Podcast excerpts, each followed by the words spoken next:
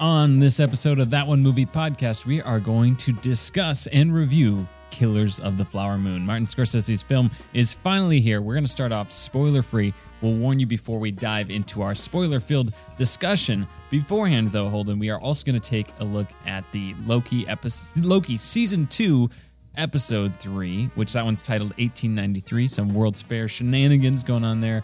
And we will also discuss the sixth episode of Gen V titled Jumanji. So very short titles this week for the yeah, for the uh, episodes. Easy to remember. Yeah, that's nice. Uh, we're also going to talk this week's news in the world of entertainment, including what's our, our some of our stories this week, Holden. Uh, so we'll be covering a couple new trailers for Napoleon and Saltburn. Uh, we're also going to talk about how Deadpool three might be getting delayed, and uh, Gen V has some good news, Jimmy. Ooh, so. Some good news for Gen V. All right. Well, then buckle up. All right. As always, use the time codes down in the description to jump to whatever review or topic that we discuss that you are most interested in. Although, if you just want to hang out for the whole ride, you can do that as well. Yeah. In the meantime, I'm Jimmy Youthy. I'm Holden Sutter. And it's time for Tom. Tom. Tom. Tom.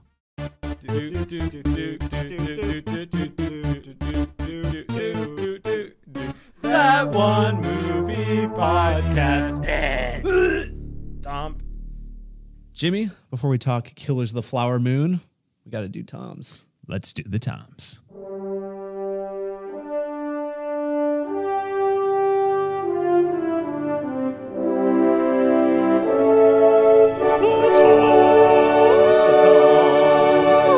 The Toms, the Toms, the Toms, the Toms, the Toms. Toms is the rapid fire segment in which we rate the news in the week in the world of entertainment on a scale of three famous Toms: Brokaw, Bombadil, mm-hmm. and Bergeron. Brokaw's the highest, Bombadil's the lowest, and Bergeron is somewhere in between. Jimmy, let's get to it. I think that was the best one so far on it's my end. Good. You, I stumbled a little bit, but it wasn't too. Probably overall, it was the best. There's I'd some say. A S M R for our audio yeah, only for our, for our listeners. Faces we hold up now. Yes, very nice. Black and white. One day we'll be able to afford color yeah, faces. Color ink is very expensive. So. Yeah. um. Yeah, Jimmy. So we'll start off with trailers. Let's talk about the new trailer for the new Napoleon movie, mm-hmm. um, directed by Ridley Scott, starring Joaquin Phoenix. Jimmy, you're a history nut. Is this is this itching something for you? Oh, yeah. You know, seeing Marie Antoinette about to be decapitated via the guillotine, or as some people say, guillotine. Does um, anyone say guillotine? I've heard it before. Oh, the guillotine. I, I've guillotine. always heard guillotine. I, it's yeah, guillotine, yeah. I don't know. The, you sound... bad if you don't say that. um, unless I'm pretty sure it's guillotine. That I, that's seems the way right. I've always heard it. So I don't. Maybe a little guillotine. quick. The quick Google search would fix that. Yeah, but uh, right yeah, no, that's scratching my itch. I, I like the uh, the whole idea of the ice, the frozen lake trap. They've discovered us. Guillotine. There we guillotine, go. Guillotine. There it is. Um, don't say guillotine, folks, or guillotine. Uh, the frozen lake trap thing that was discovered really cool. us. He's like, good. Wish they would have saved that for the movie, yeah. honestly, because that would have been an epic moment. But uh, maybe there's just plenty of epic moments as well. Mm-hmm. Vanessa Kirby just spreads her legs, and Joaquin Phoenix just takes the gander. That's just in the trailer. Interesting. Yeah. Um, if I remember correctly, and I haven't studied Napoleon for like five years now, so. He's very, very interesting, but I, it's not fresh in my mind, which I'm kind of excited about for seeing this movie.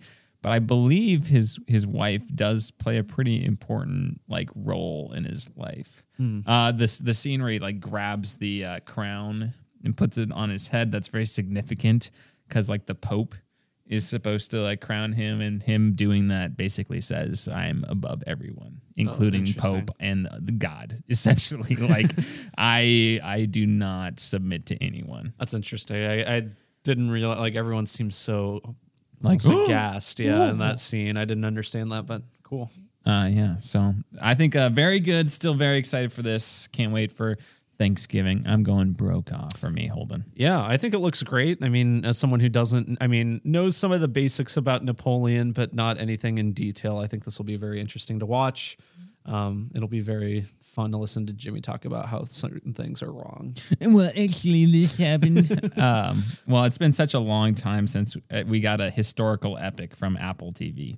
That's so. This is true. Oh, that's right. This is Apple T V as well. Yeah, so uh, we'll see. I mean, Killers of the Flower Moon, obviously we'll dive into that review. They got this one coming out. Uh, pretty excited for what is what Apple is churning out as yeah. the most valuable company in history. Yeah, I'll give it a Burkhart as well.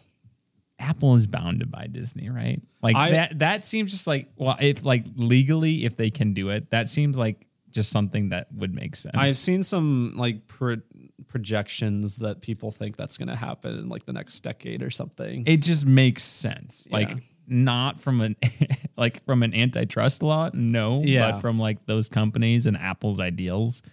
Seems I don't, like they're just I wonder I wonder if they could legally do it. I mean, I know money gets shoved around behind the scenes all the time and whatever, but I that's that's really big if that were to it's happen. It's insane how valuable Apple is. Yeah. Like Disney seems like it should be the most valuable thing on the face of the earth, and it like is not even close to Apple. No. Just trillions of dollars. It's because those phones are so expensive. Those gosh darn phones, Holden. yeah. I got the thirteen Pro Max. I need the new one. I also have the thir- well, I have the thirteen Max, but or thirteen Pro, not thirteen, Max. Yeah, there Get it, yeah, whatever. I've got one of them. You need the new one, Holden. It's made out of titanium. He, oh my gosh, yeah. I saw that trailer before Killers of the Flower Moon. Yeah. Well, this is really just they made like their MacBook Pros. Not even it was like MacBook or PowerBook G four or something. It was before it was the MacBook Pro. They used titanium back then. This was like two thousand three or four or something. So they're just going back to what they used to do. They're just going back. Like they're like Steve well, Jobs is like it's incredible. Titanium's incredible. It's it's lighter than aluminum, aluminum yet stronger than steel. And they literally like said that same exact thing when they brought out the new iPhone. I'm like, you guys wow. are doing stuff from twenty years what ago. What a bunch of hacks. Yeah. Apple. What Apple. do you guys know? You multi-trillion dollar, very su- successful company. If you guys want to sponsor us, we'll take it. Yeah. We're brought to you by Apple.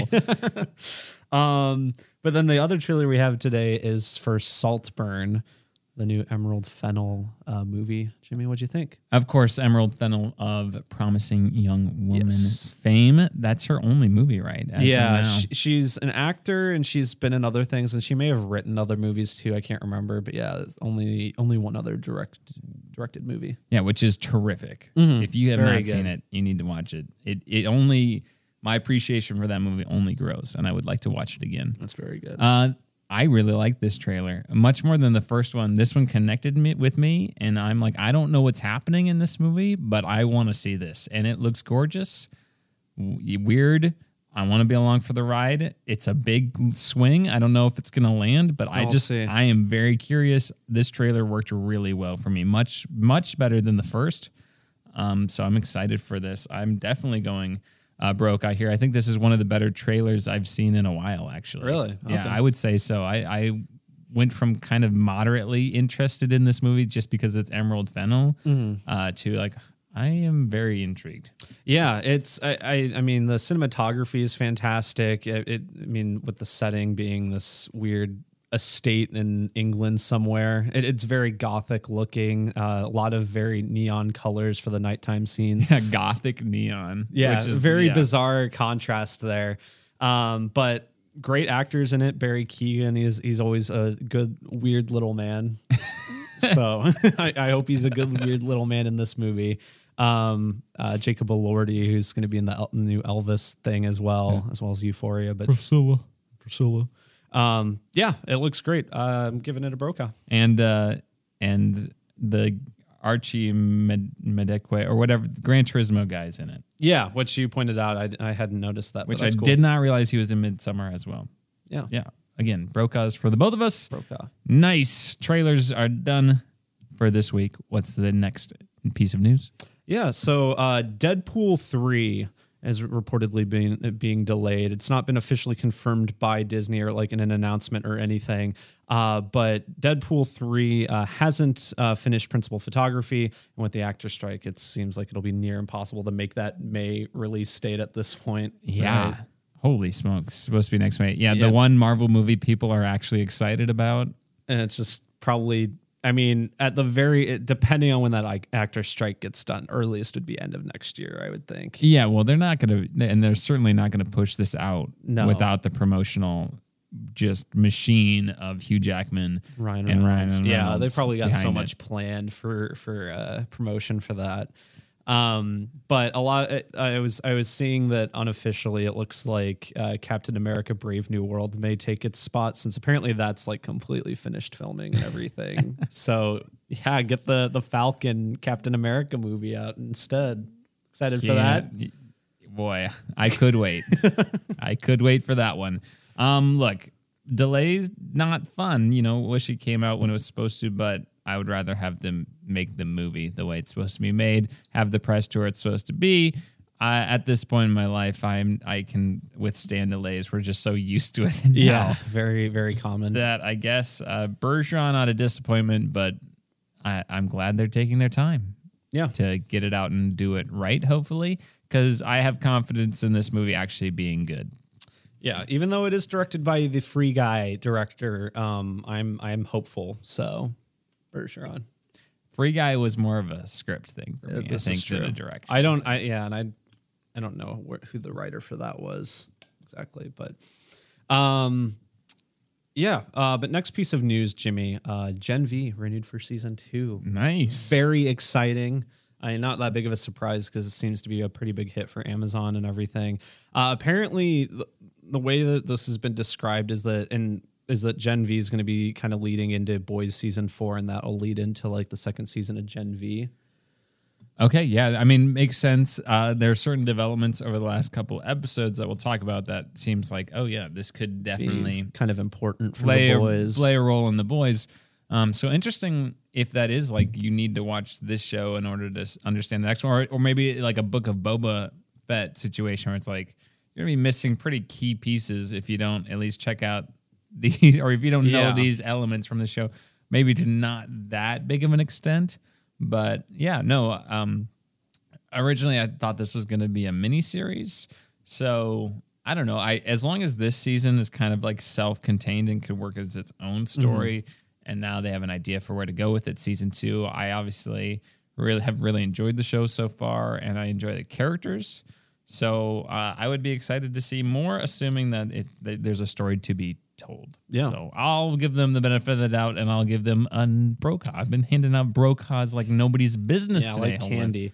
Um, yeah, I, I, uh, I think Gen V has a lot of potential. I mean, we talked about, I think last week, how, I mean, you can easily just do like a season per school year or whatever. Like there could be different adventures or, or like investigations they have to go through. And the school, I feel like they're they're really only scratching the surface of what of it in the best way possible. There's a lot of things you can do with it. There's obviously so many different people that go to the school that you can introduce as new characters with unique powers. I think there's a lot for them to do. So um, give them a Brokaw. That's true. It doesn't even need to be the same characters, I suppose. It could be just a whole new group. Yeah, not not everyone needs to be like part of the uh, main cast again. Yeah, interesting. If they don't have a need. So, although. Yeah, I'm not sure how much involved it would be at the school after this season. I don't know. That's we'll true. see. Yeah. We shall see. Once that show wraps up, we'll have more ideas there. So that would be fun to talk about in a couple weeks when the uh, season finale airs. Yes, I agree. All right, next story on the docket, Holden. Uh, next story on the docket, I have uh, The Boy and the Heron, the new uh, Studio Ghibli uh, Hayao Miyazaki movie, uh, announced the English dub cast, which normally I'm not sure I would make mention of, but it's very star-studded. Um, we got Robert Pattinson, Mark Hamill, Christian Bale, Dave Bautista, Gemma Chan, Karen Fukuhara of The Boys. Yeah, The Boys. Yeah. yeah. Uh, Florence Pugh and Willem Dafoe, among others. Wow. So you got two Batmans, a Joker, a, a Green, Green Goblin, Goblin. a Drax, a Drax. Yeah. Yeah, it's uh, it's I don't know. It seems that's a, that's a very good cast. I yeah, like no, I, I like a lot of those people. Yeah. So awesome. That's cool. That makes me more excited for this movie. Why not give it another Brokaw? Yeah, why not? Got to give makeup for my all my Debbie Downness last week. From last week. Yeah, it's um I mean Ghibli or Ghibli, however you say it. Their their movies, their English casts have always been quite solid and have had quite a few notable actors. Christian Bale was Howl in Howl's yeah. Moving Castle. So, yeah, a lot of them are returning. I think Mark Hamill was the villain in Castle in the Sky, but yeah. Great cast. Why don't you come over here, you boy and your heron? I think it was like it. It sound it, like that movie came out. I don't. I guess I don't know if the dub came out before he was Joker, But the movie definitely did, and it definitely sounds. Oh, it's a little from bit like, like the nineties. It's from like the eighties. Oh, eighties, yeah. So I, it definitely kind of sounds like Joker when he's doing in that movie. um, but then Jimmy, uh, The Office is apparently getting a reboot. Yeah, this was a, a thing last week. I don't know yeah. anything about this, but uh, there's not a whole lot known at this point in in terms of details. Uh, the show creator, uh, all we know is like the original show's creator, Greg Daniels, is going to be developing it. Um, like a lot of people are theorizing what it could be. Details aren't known about if it's going to be like all new characters, if it's going to be new takes on old characters, or what. What do you think about this, Jimmy? Uh, well, my instinct is to go Bombadil and why. Mm-hmm. Why do this? Um, I don't know. I, I mean, the only way... Why call it The Office? You know, like, you did Parks and Rec. Yeah. That's the same team. It was similar. Stylistically, you know, visually similar.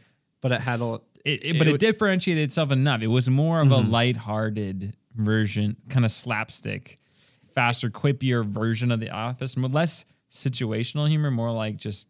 like witty mm-hmm. off the cuff humor, um, where it's it's there's drama in it, but the focus is more putting these funny people in funny situations rather than like ordinary people well, in funny situations. Well, not to mention it's like not, it's a totally different setting and with way like more satire, way more satire, and way it just it's because it's this different setting and it, like way more like different things you can do with it, satirize yeah. and make fun of. So. Um, Yeah, just going back to like a normal office space is, I don't know. I mean, I guess like, you know, benefit of the doubt with like working from home and stuff. I feel like there's, there, you know, modern workplace developments. There's probably things you can do. Yeah, that's but, true. That's a good point. But I don't know. I don't know if there's enough to justify a new series. And like, I don't know. I just... Just don't call it The Office. Yeah, I would something say else. I would make new characters. do some. You can do something in that realm, in that style, you're without set, calling it The Office. I think you're just setting yourself up for like disappointment, mm-hmm. at least from fans, probably, because it, it's probably not going to be the exact same thing, and a, a lot of fans are just going to want the same thing, and so those fans are going to be disappointed. And but then again, maybe this is how people felt when they made the U S Office after maybe. the U K Office. It's like, why? Well, and they were able to, you know, find their footing and, and make it their own thing after a while. It just seems like a lot of that is so iconic, both the U K version and the U S version, that mm-hmm. where, you know, there's already two versions of the show. Yeah, do you really need a third? What are you going to do, like a New Zealand version? You know, like what, like what what is there to do next? I was getting the impression it is just like another American version, but yeah. it's yeah, still strange. Um It's kind of re- it kind of reminds me of like the Harry Potter show. Yeah, like, similar. Like because those ended around the same time too. So it's yeah, been, it's been like a similar gap in time. Like, do we really want or need this? I think the Harry Potter one actually makes more sense since it was a movie series to a T V series. Yeah, it, yeah. Even though I, I still don't think it's necessary. I still don't think it's necessary. Or yeah, but it does make idea. a slight bit more sense than just making another T V show of this T V show that ended ten years ago. Yeah. With uh, a lot of iconic actors and roles and stuff. Yeah, it's... Uh, yeah, I, I really don't know. I mean, I guess for me, it's probably a Bombadil overall because, like, I just don't think... Even though I kind of, even though the benefit of the doubt I gave it with some like new ideas, I just am not convinced that's going to justify a new series. Who wants and, this? I mean, like I people love The Office and they just rewatch The Office. Yeah, and like people that love The Office that would want more Office would want more of the same characters. The same characters. They would want like a reunion yeah. show. Yeah, they'd want one of those yeah reunion shows that a bunch of you know channels or a bunch of shows have been doing. But what do you think the they all have that like. Subtitle, you know, like Dexter, New Blood, oh, yeah. or whatever. What do you think the Office one would be? The, the Office, o- work at um, home, the work office, from home. Uh, the Office restapled. I don't know. I don't know. I I feel like, and I I mean, this is a slight tangent. I also just don't. I I don't think a a continuation of that show is likely to happen. Probably ever. I feel like too many of those actors just. Are, really are done. Care. Yeah, they're done. They're like the next chapter of life. Yeah. John Krasinski's making movies now. Yeah, John Krasinski's making movies. Steve Carell's doing his thing. Yeah, Rainn Wilson would probably do it. Yeah, he might. So he probably. I don't it. know. Weird. I guess Bombadil because why? That's right. Gotta I'm hold at. it up, Jimmy. I already did earlier, oh, so did. I'll do it again. Okay. Bombadil, Bombadil because why? uh, and then the final piece I have is uh, for the new Alien uh, film coming out next year, directed by Fede Alvarez, who did the twenty thirteen Evil Dead, and I think also did that Don't Breathe movie. Um, coming out in August, but uh, apparently Ridley Scott watched it and said it was effing great.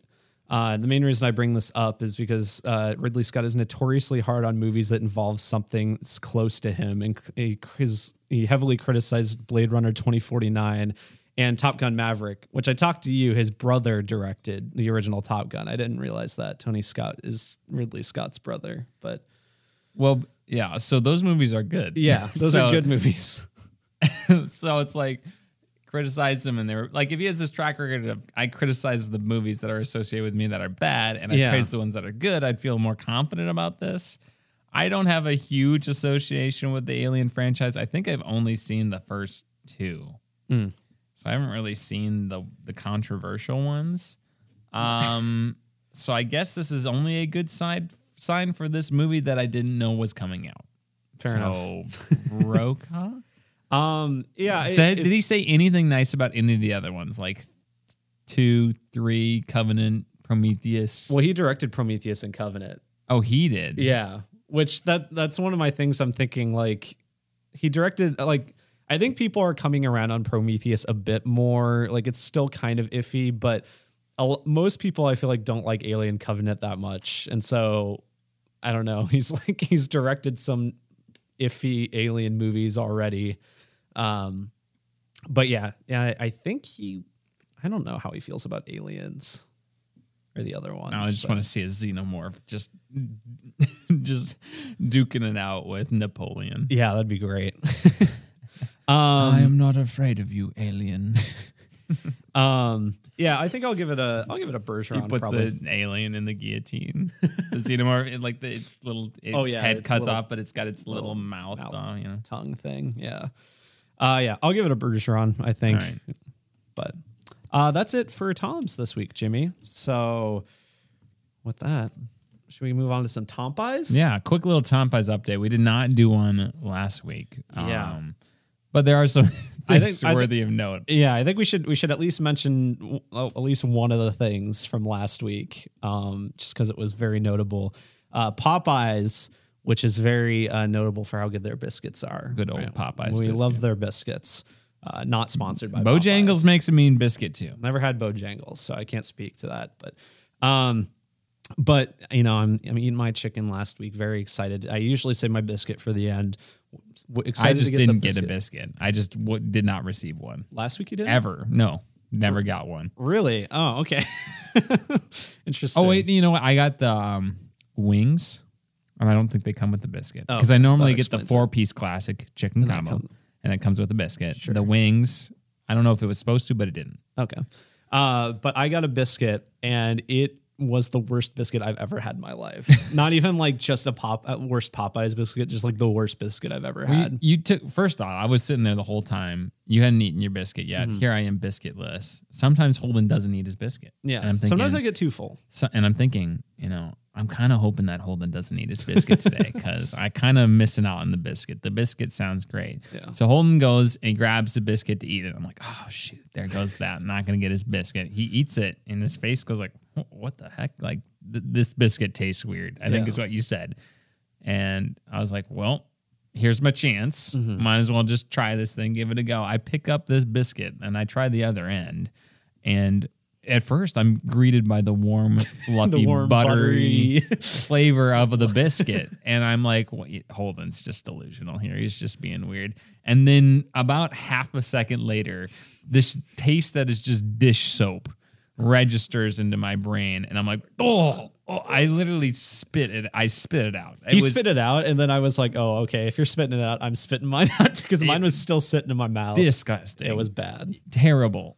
Good day to not get the biscuit yeah. at Popeyes. There was also like this very, I don't know, very like still person. When we got in line, there was like this guy standing by the cash register, like in a lot of layers of clothing, like hood up, so you couldn't really like see them very well. Mm-hmm. And it's kind of awkward because they were like, I don't know if they've ordered yet or if they're waiting here. So I'm like, excuse me, sir, have you ordered yet? It's like, oh, yeah, I have. Sorry, I'll get out of your way. And it's like super polite, but mm-hmm. just like from the back, it's like this person kind of looks really intimidating. And there was another person who had like, I can't remember if this was the same person, but they had like this bag full of just it might a have been mess. The same guy. Just, it was a mess of Popeye stuff in this bag. And oh, it was, I think it was the same guy because he's like, oh no, I'm just here to talk to the manager. Mm-hmm. And the manager comes out and they're like, yeah, we issued the full refund. And this guy was like super polite. Yeah. Just the, the most nicest, the nicest guy who's ever asked to talk to a manager. Yes. Just like the most polite person of all time. Very understanding.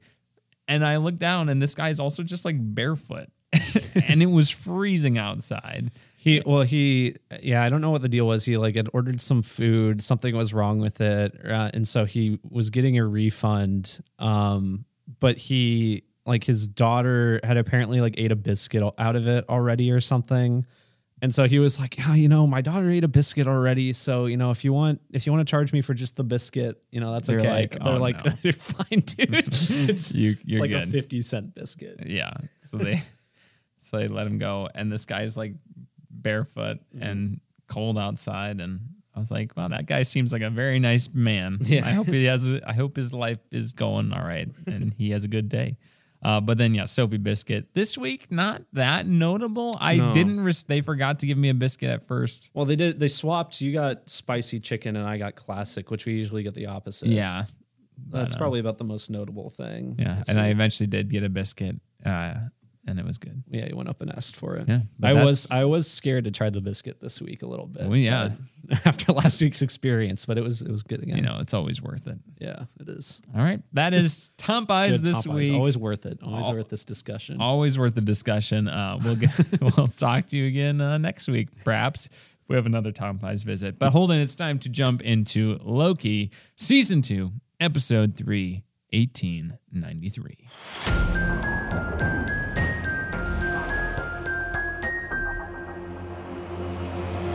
All right, Loki, season two, episode three, titled eighteen ninety-three, Jimmy. Mm-hmm. Uh, it's called that because the majority the, of the because episode, the show starts in eighteen sixty-eight.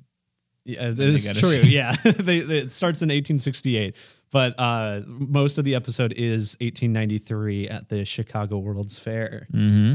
Which Jimmy knows some about. I don't know a ton other than there's a big Ferris wheel. It's actually the Columbian World Exposition. Oh, my bad. All right. Is what it is. Uh, what do you think of this episode, Jimmy? It was a lot of fun. Uh, it was definitely, I think, the strongest episode of the of the season thus far. Mm-hmm. Um, and I think the reason why it, it's worked so well, um, other than just the fun setting, which we'll dive into here, but it, I think one of the, a, a great movie trope, like we talk, people talk about movie tropes kind of in a negative connotation, but there are things that work well. I think that in movie tropes, like for example, like Christopher Nolan, I think this is my favorite Nolan trope, but like towards the climax of a lot of his movies, there are three concurrent storylines. Yeah, yeah. And I think that as a pacing thing, it works really well.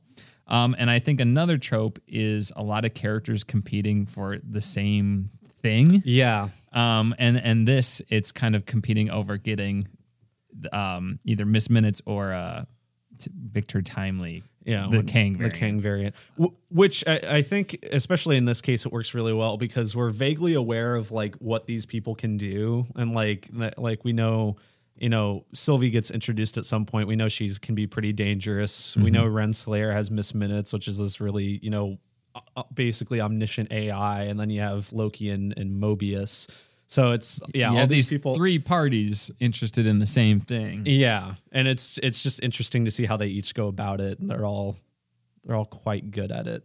Yeah. So, so and and then you put that into this kind of fun setting with a lot of mystery and intrigue going on, and it makes for a pretty compelling episode. Um, so it looks like, so we started the episode off, it's eighteen sixty-eight. Mm-hmm. Renslayer, uh, is basically finds Miss Minutes, who tells her that He Who Remains kind of backup plan yeah. is to drop off the T V A guidebook at um at this cabin or or this kind of shack where he who not he who remains but Victor Timely, a Kang variant, lives. Mm-hmm. Um, which I don't know if that's just his stage name or if that's his actual name. Yeah, I wasn't clear about that. Um, but, but that that kinda, would be a weird real name, Victor, Victor Timely. It's probably his stage name. Um, but uh, yeah. Le- leaves it there. They come back in eighteen ninety-three to see kind of where he's picked up. And I like the idea that he like, he's like, oh, these are really cool inventions that I cannot make with the, the technology of my time. So he's just kind of like this hack. He, what does mm-hmm. he call himself? He says he's not a trickster. He's, he's a, a luminary or something. Yeah, I think that's right. Yeah. He's, he's, he's essentially just like, like scamming people with yeah. these like absurd inventions, and like he is like genuinely interested in like what the book presents with the T V A and and time, you know, how it's constructed and everything. But yeah, as you said, he just doesn't really have the ability to do it, and so he's just making use of what he's got, mm-hmm. which is he does know more than the average person about time and stuff, but just not the means of fully executing it. Yeah. Um, I really think there is something going on with Ouroboros. I think there's think so? m- there's more to that. I, whether it's like Kang stole his thunder and like mm. like basically ye- all of these things were actually Ouroboros' idea and Kang just took all of them for himself. That would be interesting, yeah. Um, the, well, in the end, even more can- radically, like Ouroboros is some sort of Kang variant. Mm. Um, but I do, I think there's something more there that yeah. is going to be explored. I could see that, especially when you, I mean, get someone like Ke Huy Quan for that role. Who's like, been fantastic. Yeah. He's always, role. he's always very good. I have, and I was going to maybe wait until the end to mention this, but the, there's this theory I saw online that I'm, I'm kind of thinking might be true as well, that Renslayer might be a Kang variant. Renslayer is the King variant. Yeah. Okay, so that was an interesting... Because, yeah, we can kind of talk about that at the end of the episode. Sure. That's an interesting idea. Um, I because I it, didn't consider that one. I thought when at the end, because Miss Minutes is like, oh, I have a secret that you're not going to like. Mm-hmm. I thought that perhaps that Miss Minutes and Renslayer are actually the same person. Oh, that could be too. That was that was where my brain went, and that um, Rens, yeah, Renslayer's kind of was taken. I don't know. I can't remember exactly what my thought process was, but it was the idea that they were the same because they mm-hmm. were both very obsessed with kind of getting Kang's favor. Mm-hmm. Um, but I mean, Loki's obsessed with getting Sylvie's favor too. So yeah. I mean, it could be like their variants. I think that's an interesting theory.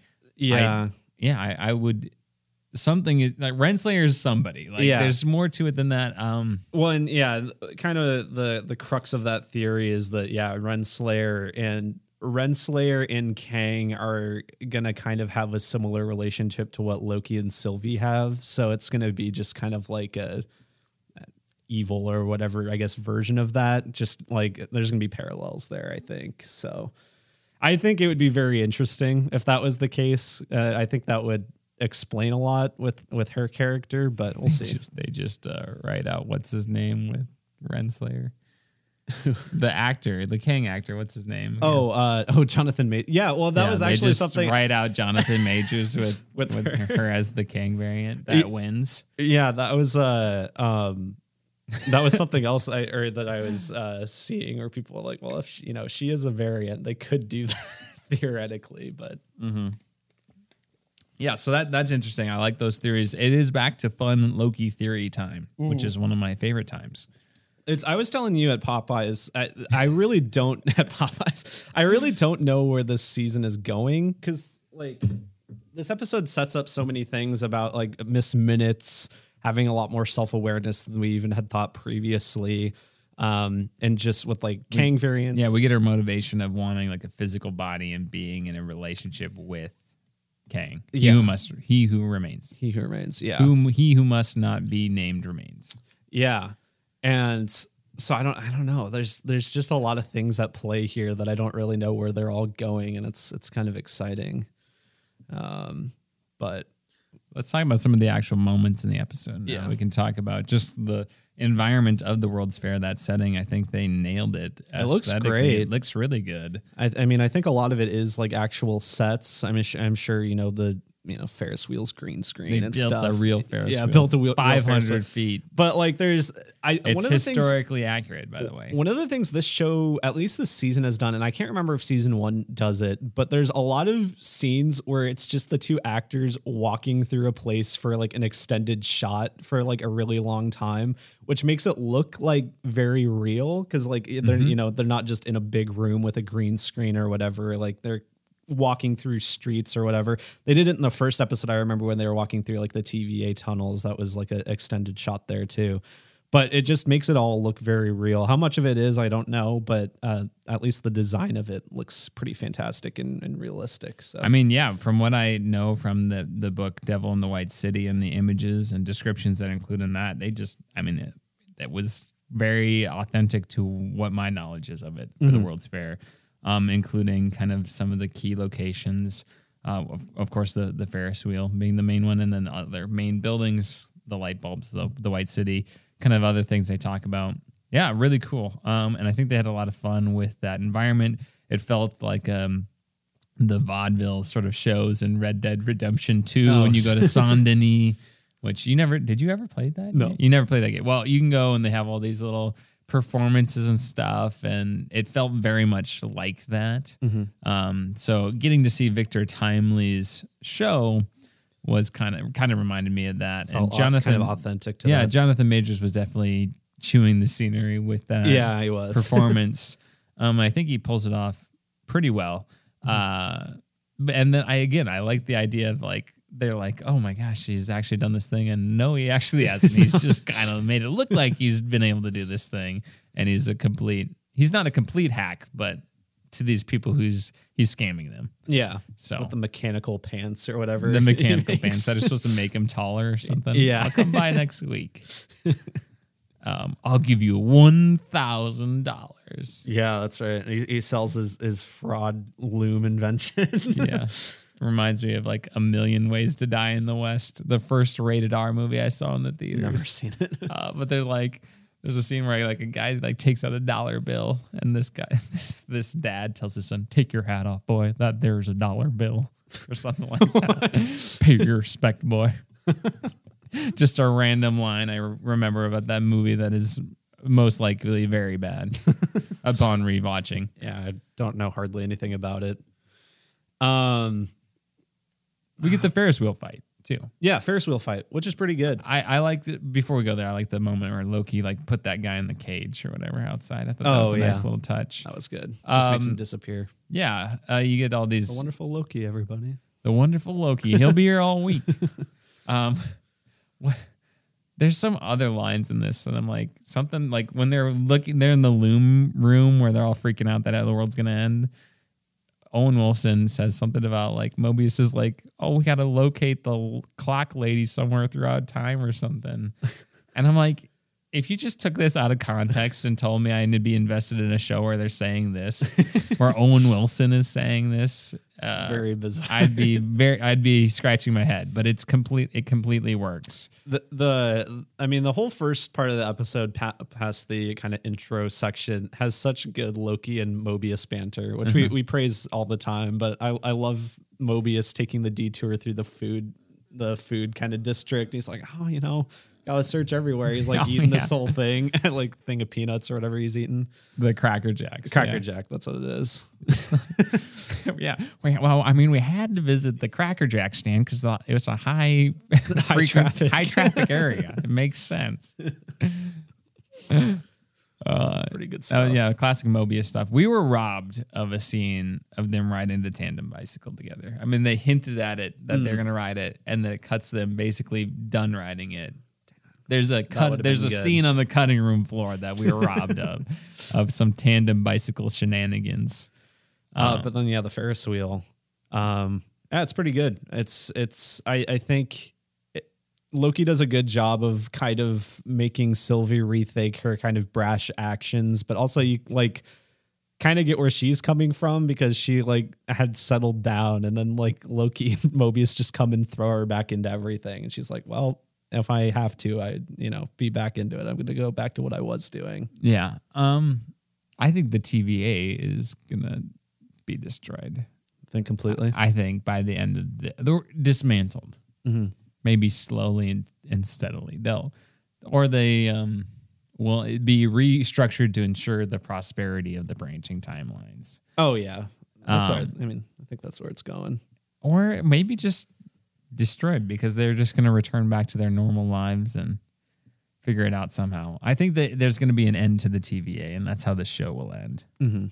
That would make sense. I mean, as much as, you know, a Loki season three would be fun if they have the potential for it. But. Do you think Loki will like sacrifice himself to ensure the free will of the universe? Well, that's at the end of the show. I was thinking about that, because, like, if you I, if, you're gonna want to conclude this character at some point, right? Yeah, I feel like Loki.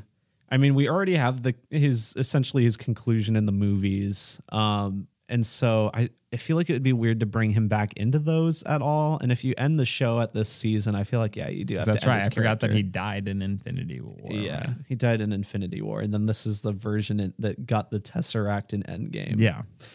Um, yeah, I could see him sacrificing himself. I feel like that would be a, a logical step for the character, and probably a good way Tom Hiddleston would want to go out. And then like Mobius is maybe oblivious of it back on Earth. Mm-hmm. And then he sees like some Loki statue on a Norwegian trip where he's riding the jet ski off the shore. Oh my gosh. Like, yeah. Oh, wow. That, we should look at those it, ancient Mobius Nordic is, ruins. Mobius is going to end up on a jet ski. Oh, at like the at his last scene is going to be on a jet ski. If he if there's no Mobius on jet ski action, yeah. there needs to be an action scene on with a jet, jet ski. ski. That'd be good. Tandem jet ski action sequence. That'd be good. It, like, like the that. opening of The Pacifier.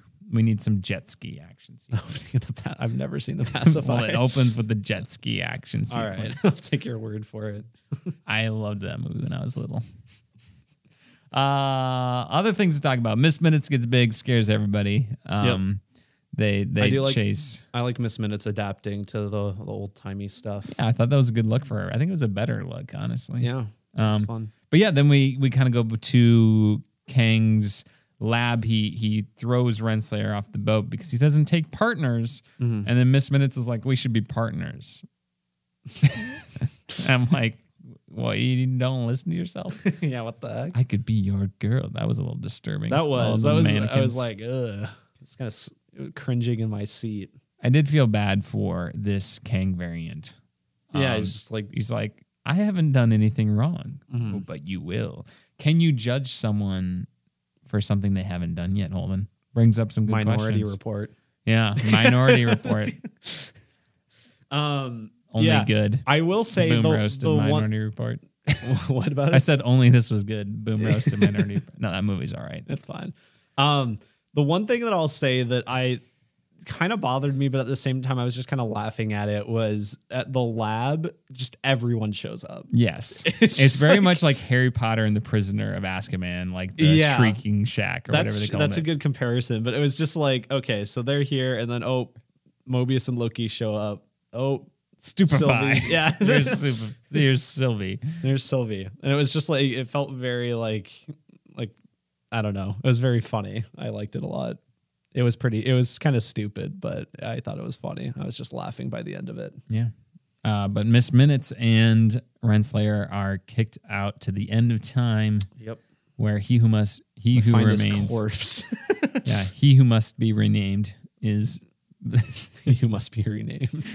Is, is, is there just, just getting decomposed, decomposed by the bacteria at the end of time. Do you think they'll run into the other? Do you think we'll get some end of time shenan- shenanigans? I'm sure. Yeah. But I don't know. I like, I really don't know what exactly they're going to do. Cause I, I don't know how Renslayer and Miss Minutes are going to come back from it. I'm sure there's something there that they can use, probably some technology that He Who Remains had that they never took care of. But yeah, it's just, I I really don't, I just don't know what direction it's going, really.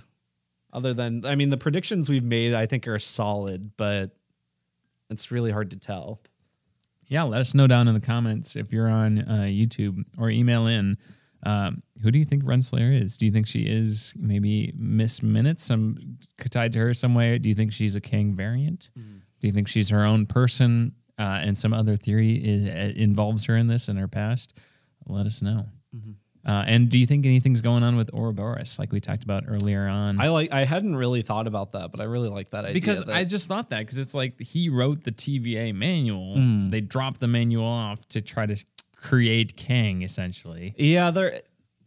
Yeah, I feel like Ouroboros has to be tied to the success of the T V A in some way. Like, obviously, Kang has to be like stand on his own as like a powerful threat and everything. So, like, I'm sure he didn't do nothing or whatever, but yeah, maybe it's Ouroboros is like key to creating the, the loom or whatever. And maybe that's, you know, that's why the loom in the past doesn't work, because, you know, Ouroboros isn't there or whatever. Um, yeah. I feel like they have to strike a, a delicate balance with that, but it could be very interesting. Yeah. Sweet. I think that uh, concludes our discussion of Loki season two, episode three. Mm-hmm. Of course, next week we'll be back to review episode four. Of, yeah. Are there six again this season? Six season, yeah, this season. All right, so we're halfway done. Mm-hmm. Uh, I enjoyed this episode quite a bit, and so did you. So stay tuned for our discussion next week. Until then, though, we have to go to our next show, which has also been very entertaining. Yeah, Gen V. This is episode six, I believe, right? Episode I think so, yeah. six, six, titled Jumanji.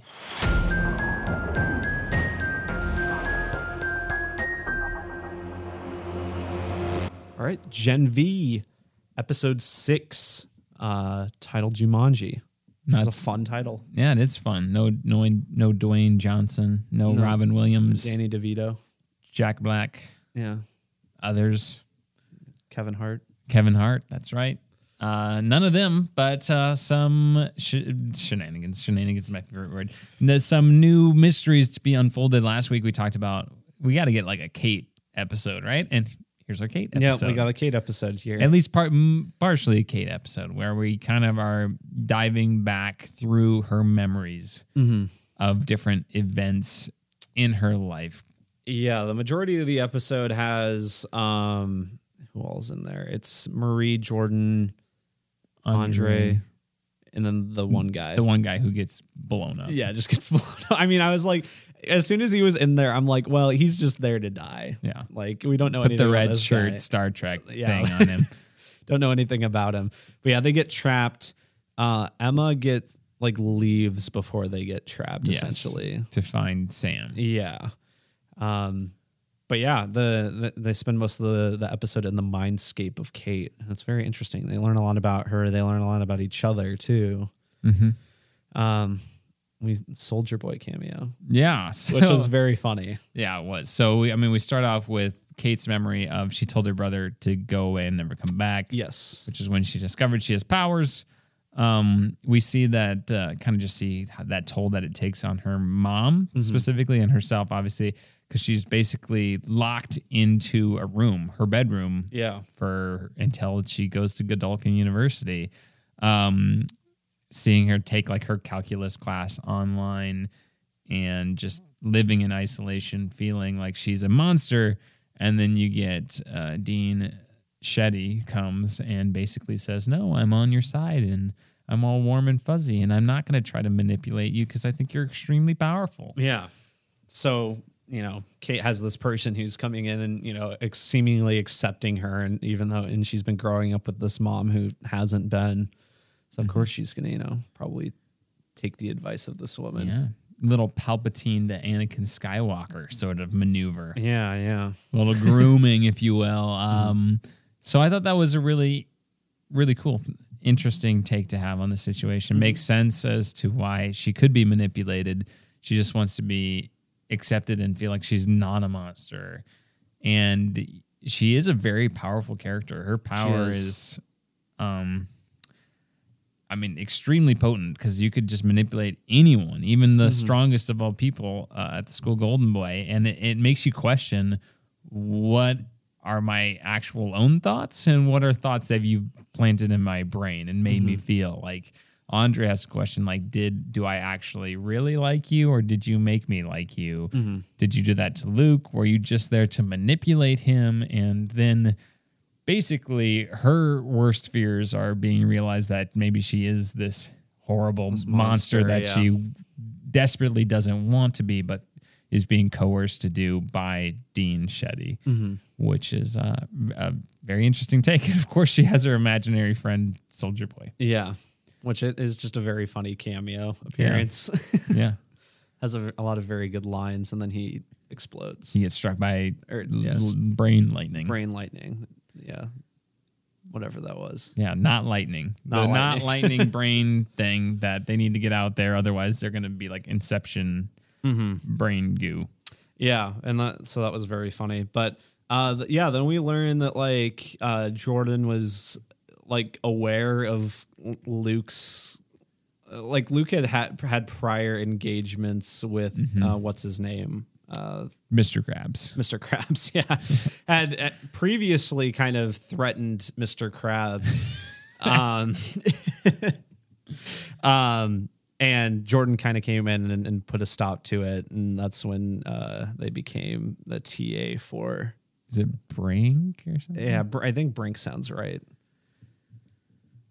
I don't know. Which I was glad we got more of him in this episode. Yeah, I was too. I was like, Clancy Brown is back.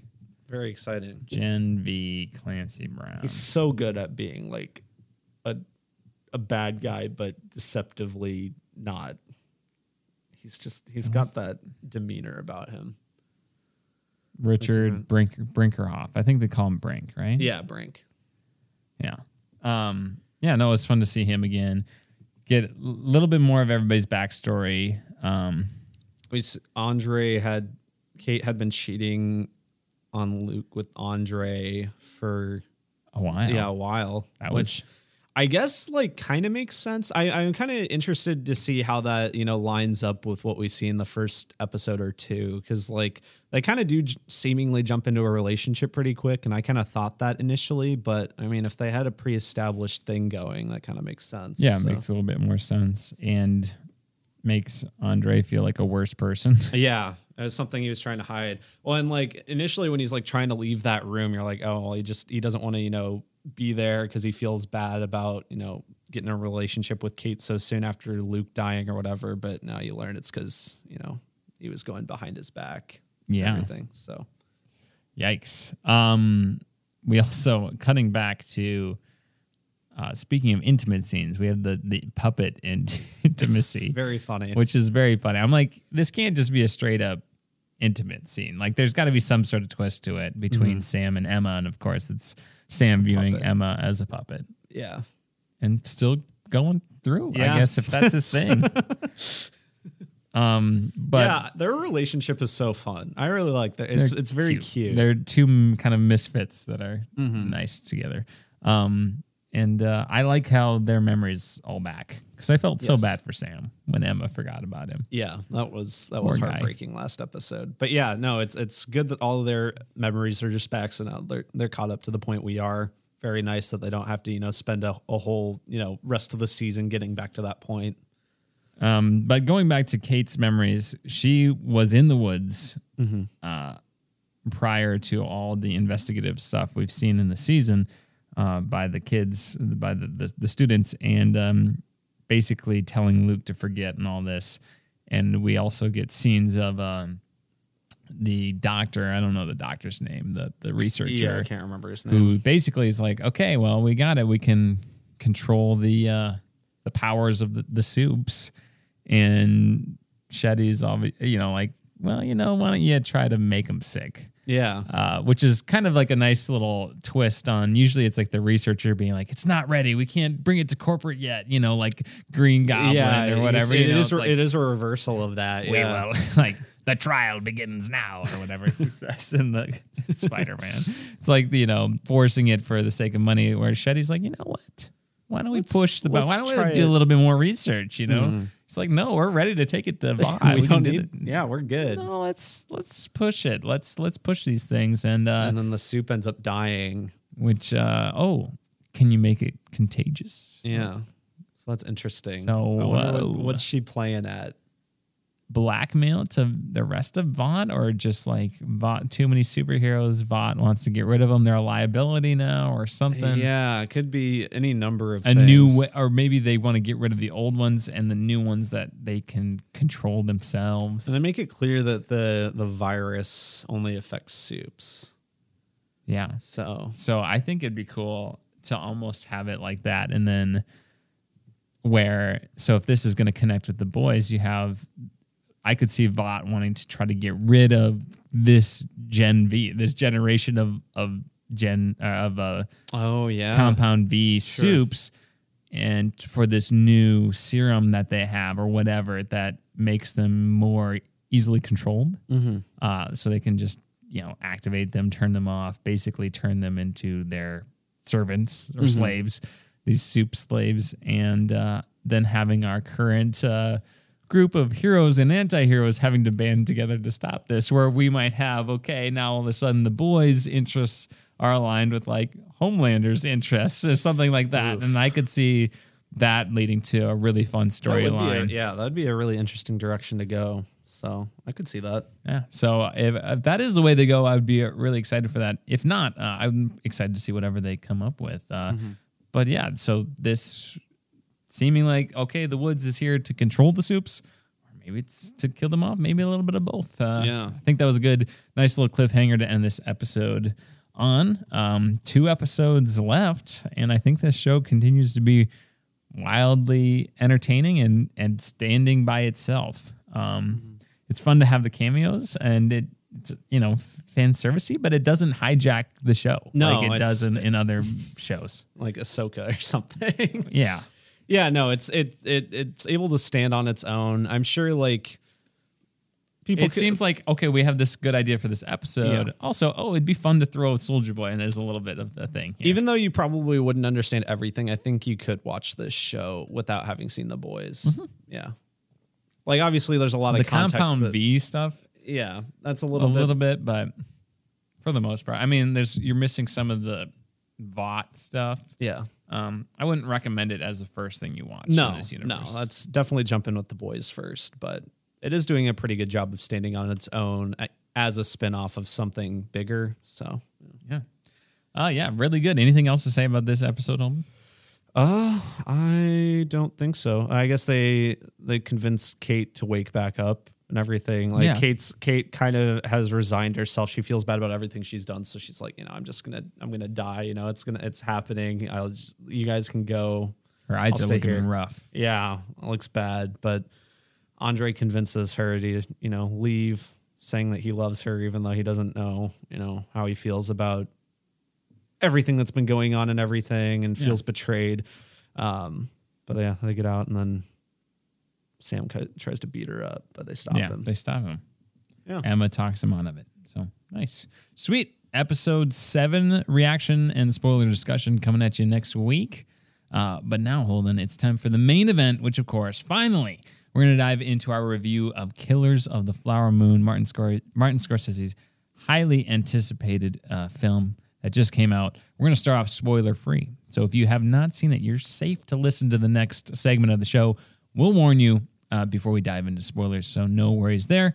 All right, buckle up. It's time for Killers of the Flower Moon.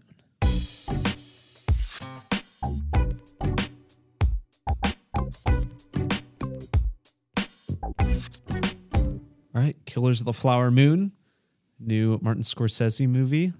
Yes. Um, I got the synopsis right here. That's Clancy Brown. Yeah, well, yeah, that was Clancy Brown. Now I clicked over to the other tab. Uh, in the nineteen twenties, members of the Osage Native American tribe of Osage County, Oklahoma, are murdered after oil is found on their land, and the F B I decides to investigate. Uh, it's directed. Er, it's based on a book of the same name, Killers of the Flower Moon, by David Grann, a book mm-hmm. that you've read. A book that I read four years ago, yes. Yes, and you have a big...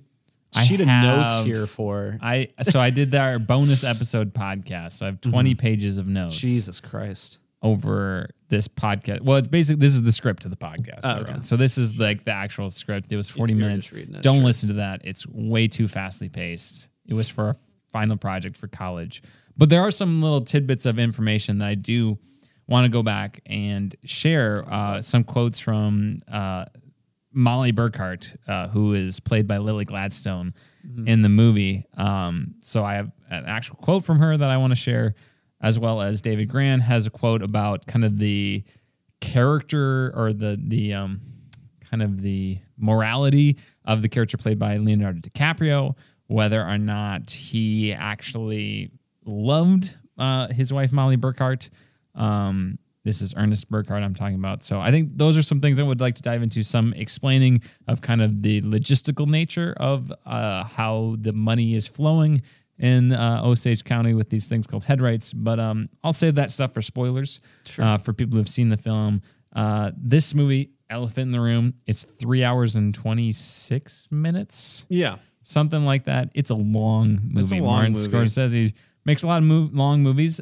I don't think this movie dragged for me, though. No, it didn't. It is. It's not fast-paced. No, it's it's not really fast-paced. I feel like the trailers make it seem more exciting than it is. I like the the few bits of violence that are shown on screen are like in the trailer, mm-hmm. and like that's fine. I don't really mind so much. Like I I I find the whole ride very interesting. But if you're going in, you're expecting stuff like that the entire time, you're not going to get it. But the story itself is very interesting. It's very sad. It's very engaging.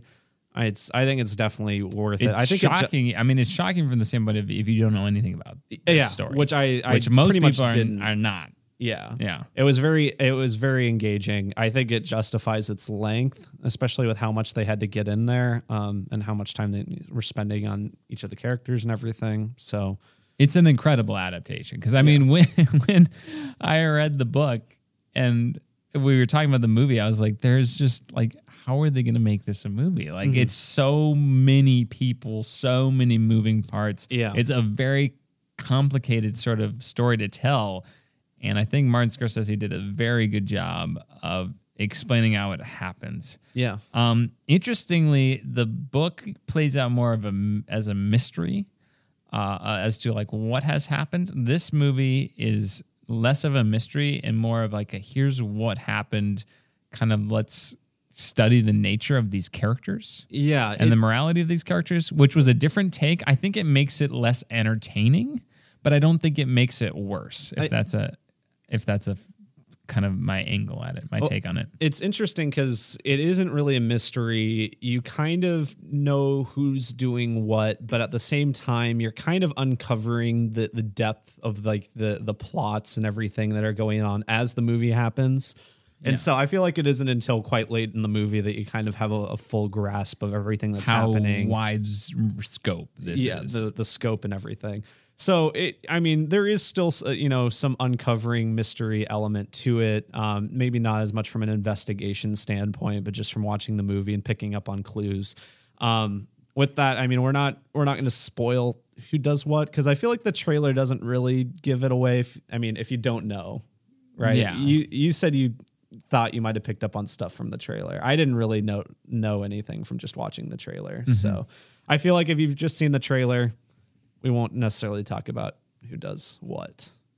Um, yeah, I, I was gonna say the the I think the biggest diff- like that's the biggest difference difference between the book and the movie is just it's it's less of a mystery than the movie is. Mm-hmm. Um, also, just the F B I part of it. I mean, that kind of goes with that that point that it's less of a mystery, but the F B I part. Tom White, who's played by Jesse Plemons, his role is greatly reduced in the movie than it is in the book, where he's pretty much the second half of the book is kind of him unraveling sure. this story and trying to figure it out, um, which I can see why that yeah. Mar- why Martin Scorsese did you, it. You don't less want it- of the the F B I story, more of like this actual community and these the, this main group of people, this main family, Lily Gladstone's family, who this is, who are the kind of the centralized victims of this story. Yeah, while while um, obviously F B I did play a big part in getting, you know, the mystery solved and everything in real life. You don't he didn't want to present it as like a white savior movie, right? Yeah. He doesn't want just the F B I to come in and save everything. So he presents it from a much more like empathetic lens from like the Osage and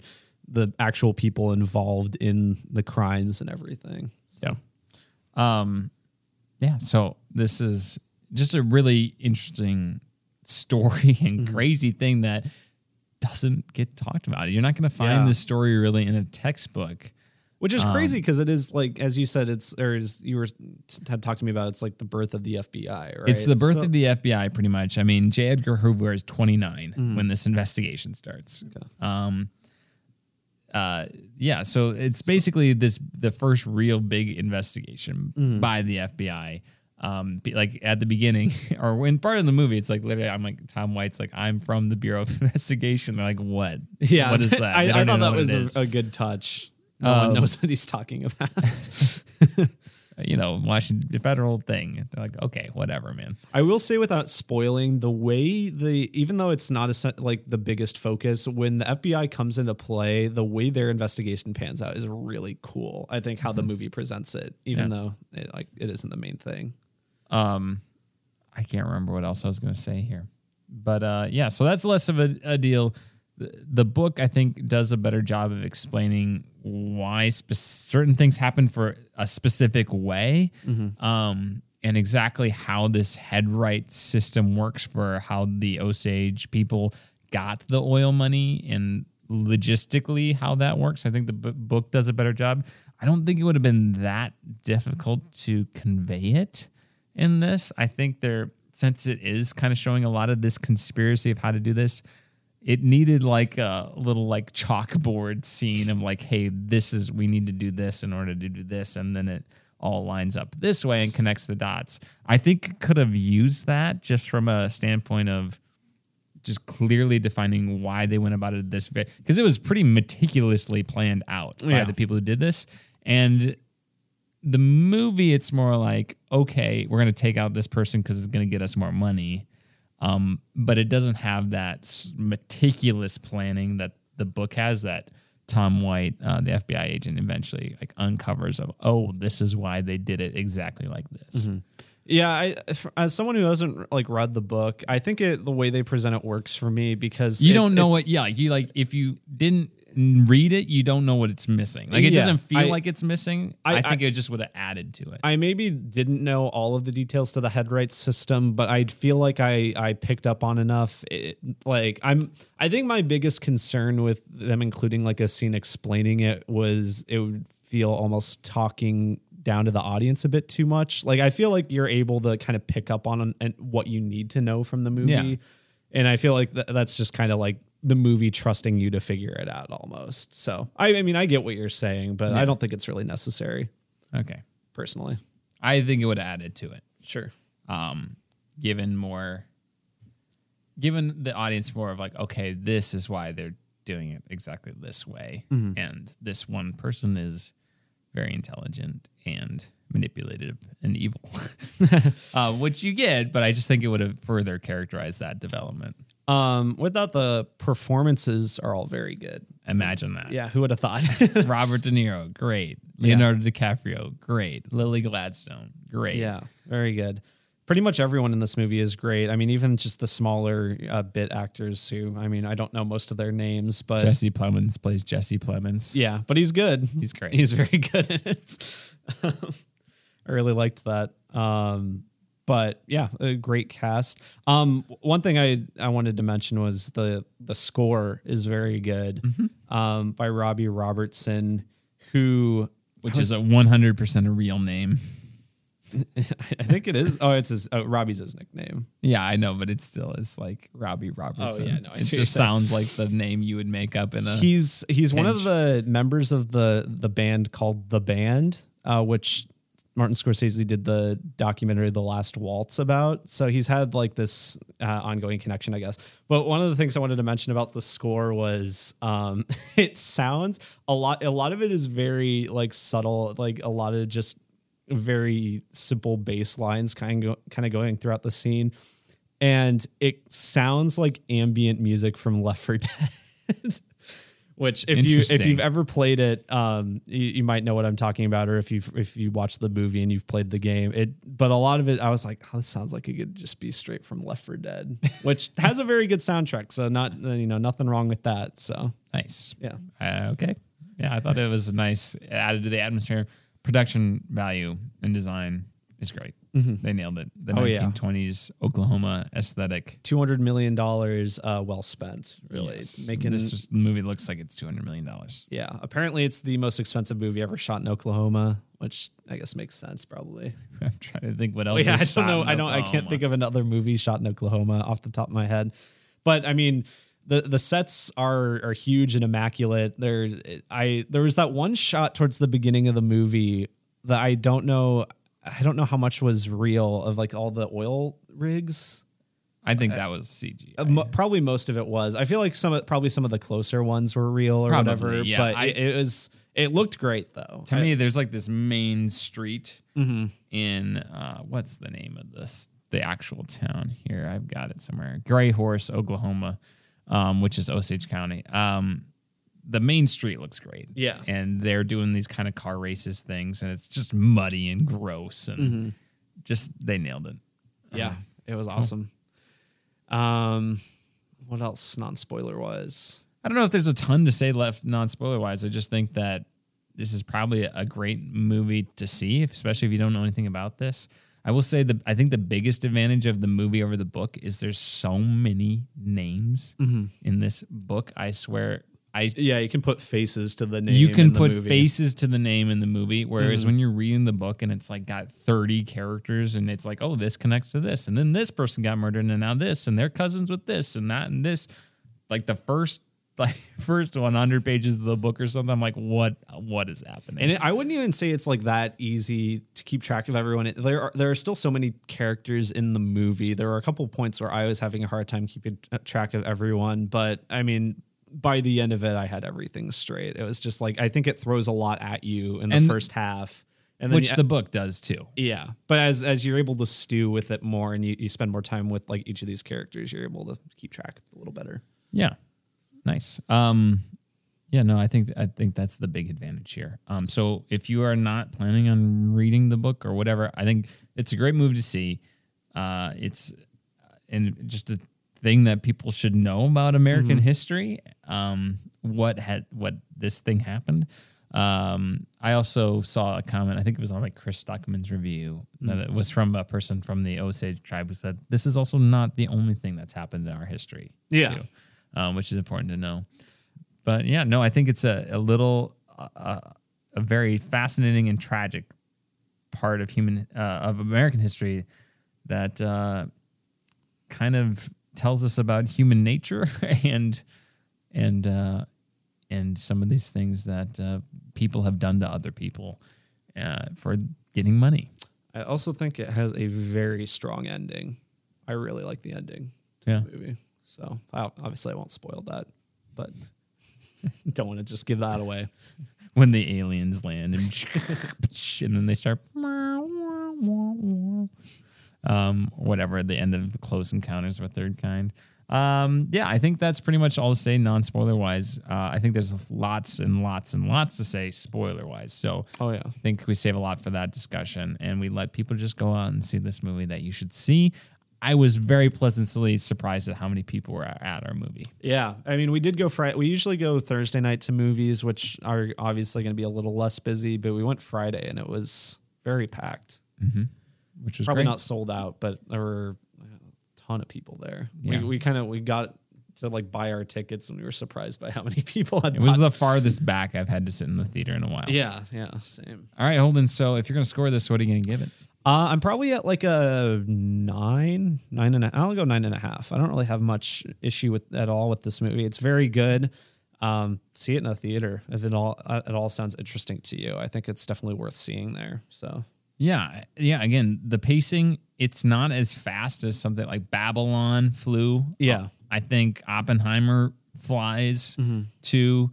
Uh, gun to my head, I liked Oppenheimer more, but I think that maybe just because I read this book already, so like the shock value of the story, I didn't yeah, get I to don't know experience. Which one I would like more personally. Um, but I think both are very exceptional. It's cool that these uh, uh, kind of in- directors, still at the peak of their powers, are coming out with some great films mm. that people are going out and seeing. So awesome. Awesome time to be alive for, and who said cinema is dead? Hold on. Who said cinema is dead? All right. Sweet. All right. Let's dive into our spoiler discussion of Killers of the Flower Moon.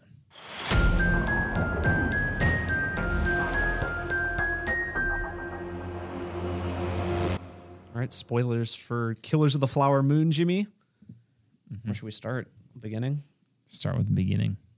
All right, well, so we have Leo DiCaprio's character. Ernest uh, Burkhart. Ernest Burkhart, um, who comes back from war. Um, he had a...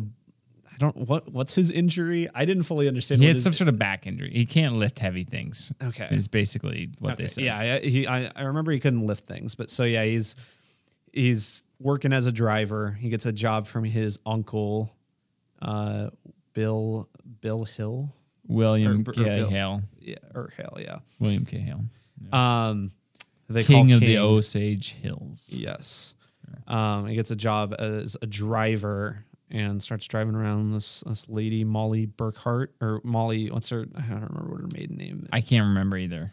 Um, yeah, so the book starts like forty-five minutes into the movie. Mm-hmm. So a lot of the, and then they, I, Molly Dave, Kyle.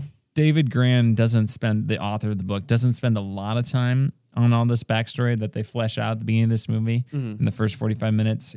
It's like a chapter or two, something like that. Okay. Um, he does talk about it, but the the book starts with the night Anna is murdered. So okay. They have this house party. Anna is murdered, and a lot of the book is who killed Anna Burkhart. Is mm-hmm. like a lot of the book, and that's not nearly as much of a thing in this movie. Yeah. Um. Well, yeah, which again, it's more of the, the investigation. I, who alibis are they checking yeah. out this night? What exactly happened? The autopsy, which that stuff is in here. It's just not nearly as much of a focus. Yeah, it's it's much more of a chronological look at events in this. Um, and it's a lot we, more of an analysis of Molly and Ernest's relationship, yes. which I think they nailed. I they think did this, s- it is the strongest part of the movie is their relationship. It's, I think it's very compelling because they just... I. That was the part of the book that I'm like, do they, yeah, do they, does Ernest love her or does he not? It, and it's strange yeah. in because in the movie, it's, they. I feel like each scene with them together, they have to like prove their love to me. like, yes. like, right? Like it's, every time I go into a scene, I'm like, I cannot tell how these people feel about each other because it's like, we, we get so much information about Ernest or Molly or whatever. And then we get into a scene. And uh, it, it doesn't help that Molly is like very reserved and, and whatnot. Mm-hmm. So it, it's kind of hard to read her in general. But yeah, you get into a scene with them together. And then by the end of the scene, most of the time they prove they do. Uh, they are, you know, have feelings for each other and they, you know, in love or whatever. But it's just like it's not convincing enough to carry throughout the movie, which I think is completely on purpose because uh, with everything that happens involving Ernest and, and her family, it's like, well. You know, he's he does love her, but he's also willing to do all of these horrible things to her. Yes. Like, it's very complicated. So here's what basically that says in the book. So Ernest migrated to Oklahoma from Texas, where he'd grown up uh, as the son of a poor cotton farmer. He came to work as a ranch hand for a successful uncle, a beloved local man named William K. Hale. Uh, David Grann in the book, this is, okay, so this is the rest part. This next part here is a literal quote from the book. Uh, he has... a tendency to drink moonshine and play Indian stud poker with men of ill repute. But beneath his roughness, there seemed to be a tenderness and a trace of insecurity, and Molly fell in love with him. Uh, though, and then the next part I paraphrase from the book. Though Molly knew some English, Ernest studied her native language so he could converse with her more naturally. He demonstrated his commitment to Molly by helping her cope with her diabetes and by telling her that he couldn't live without her. Ernest's friends ridiculed him for his love for Molly, but that didn't stop them from getting married in nineteen seventeen, four years before Anna is murdered. Okay. Um. Yeah. So, yeah, I mean, it's, it is, like, in the movie version, it seems very much like William K. Hale's, like, go court an Osage woman. Yeah, yeah, he, he's pushing him to do that, but... he feels, and I mean, based on what it seems to be in real life, he feels mm-hmm. like he's doing it out of, you know, good intentions, like pure intentions, mm-hmm. I guess. He does really have feelings for her. He feels like that's not anything that his uncle influenced. Um, but yeah, that's That's interesting to hear that about the real life stuff. But I mean, he, he does, he like in the movie, I guess pretty much everyone, I mean, Molly does speak the Osage language some, but she seems to, it seems to be more like everyone's just speaking English in this. I don't know if that's just for like, it's probably it's just, yeah, accessibility thing for, you know, general audiences. But there I'm are guessing. scenes where they, they are, they are talking to each other. Um, yeah. In, uh, in the Osage language. Um, again, in in this, it's like Anna gets murdered, and William K. Hale in the book is like very much like, I want to help you figure out mm-hmm. who did this. Puts a lot of money towards it, which again, this is in the movie, but we already know at an audience, like as an audience, yeah. like William K. Hale is not a good dude. yeah, he's trying to manipulate this and to get as much money as he can, as I, we can, I and like, that is not a thing. That like you are suspicious in the book of like why is this guy so involved, but in the movie, it's just like straight up.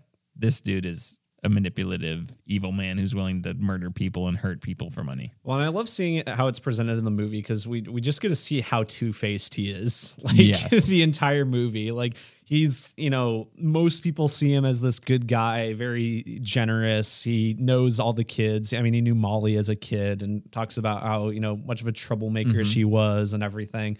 Um, And then, like, he's just doing the in, insane, like, insanely evil things behind their backs. And Robert De Niro is so good. Yes, this guy. He nails the pres because, like, he's, in the book, you definitely are reading it. And he's like, this guy seems like a, a force of nature mm-hmm. in this community. And Robert De Niro nails that. I think Leonardo DiCaprio's performance is even more incredible because he's playing less of a concrete character. Like we don't know exactly what his characterization is. So I, I think bringing that nuance and that ability to interpret it of either way, like he doesn't love her, he does love her, or somewhere, you know, where in that gray area, the fact that Leonardo DiCaprio pulls that off, I think is even more noteworthy than an already incredible performance by Robert De Niro. Well, and Le- Leo, his character, uh, frankly, is just pretty stupid. He's dumb, he's and he's very, dumb in the like. He's, he's not very bright in yeah. the book either, and which it's, is also a thing that's like, well, is he just coerced by his uncle, who clearly is very yeah. intelligent? Which it, it's the movie makes seem it, it's unclear. It's not really taking a stance one way or another, but there is a lot of of him being manipulated by his uncle and, you know, him being kind of unsure. There's a, a great scene later on where he's signing the the rights over to, or like the will or whatever it is, to his uncle. Mm-hmm. Um, and he's clearly being manipulated there. Um, but yeah, he's just, He's just not that bright. There's the scene where he, he tries to have the one guy steal his car for the insurance money. It's just like this poorly thought out scheme. Yeah. Like doesn't make any sense really if you stop and think about it.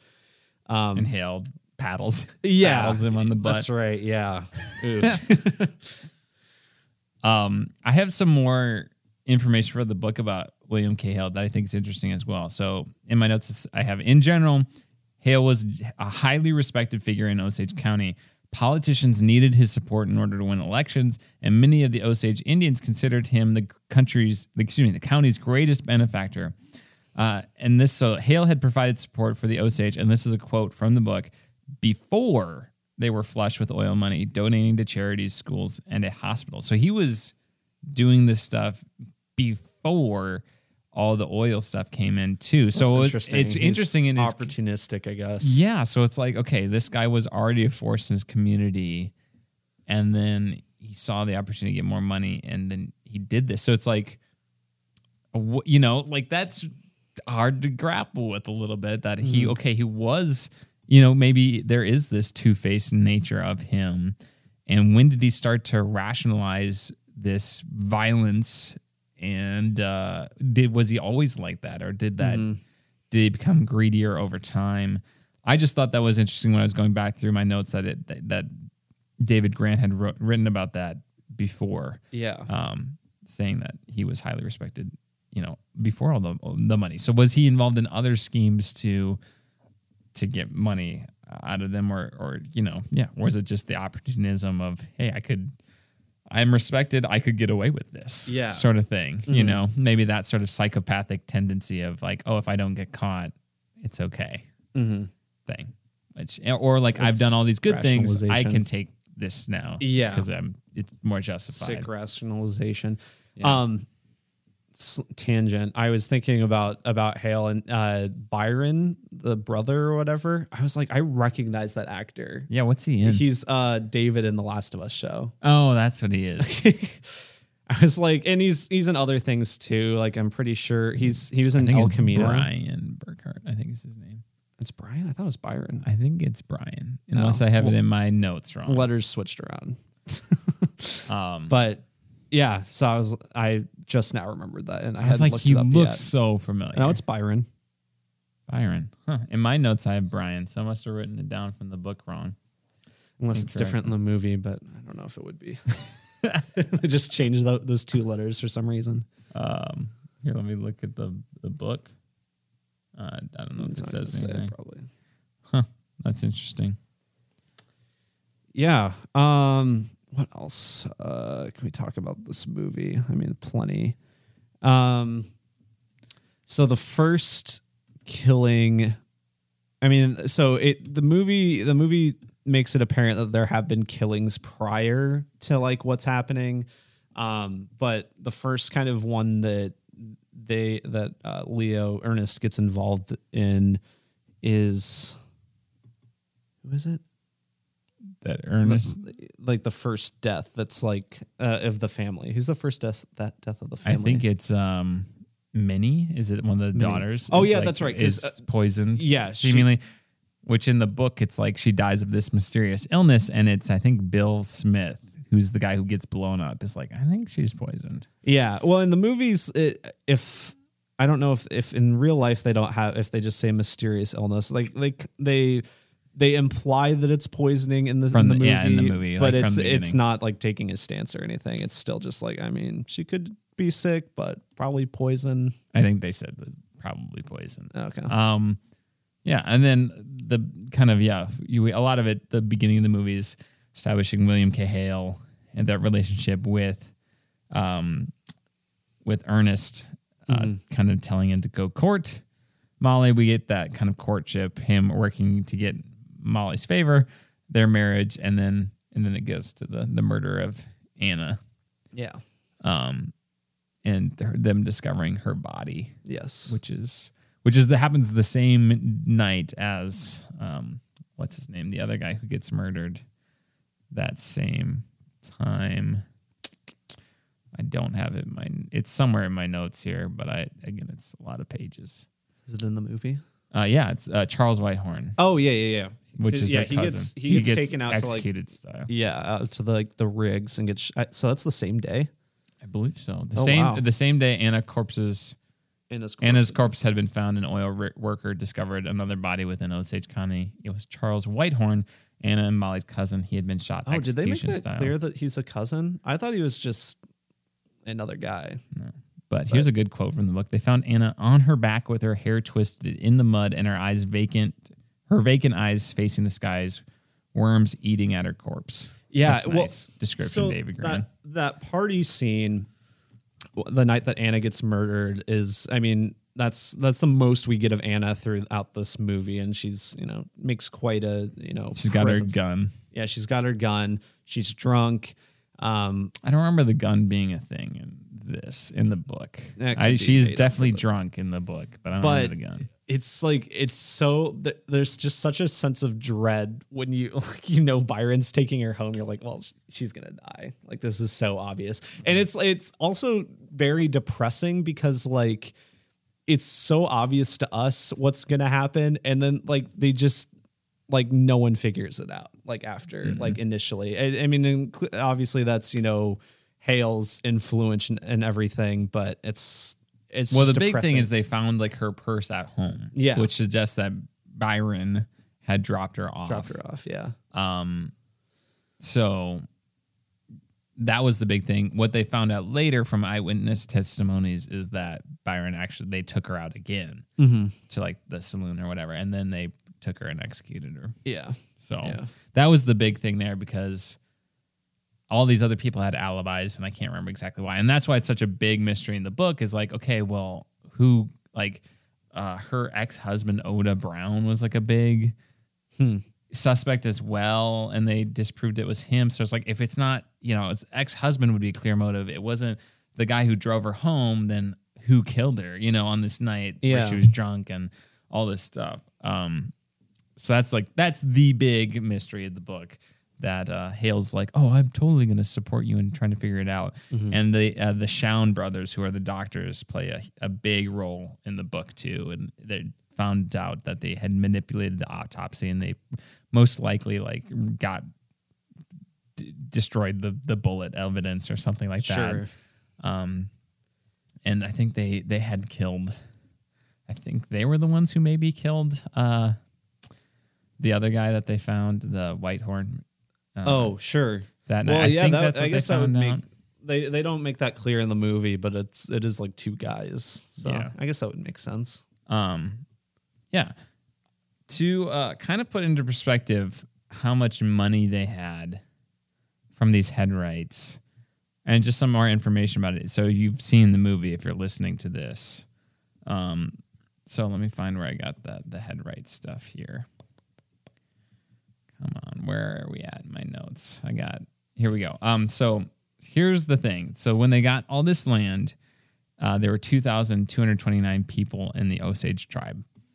And they had, they were each given so many acres of land, and then they each received an equal claim to everything under the land, the mm. mineral rights under the land. So that's when they discovered oil. It didn't matter whose land it was. The tribe, everyone who had a head right, shared that equally. Sure. So the the the problem is, is head rights could only be inherited.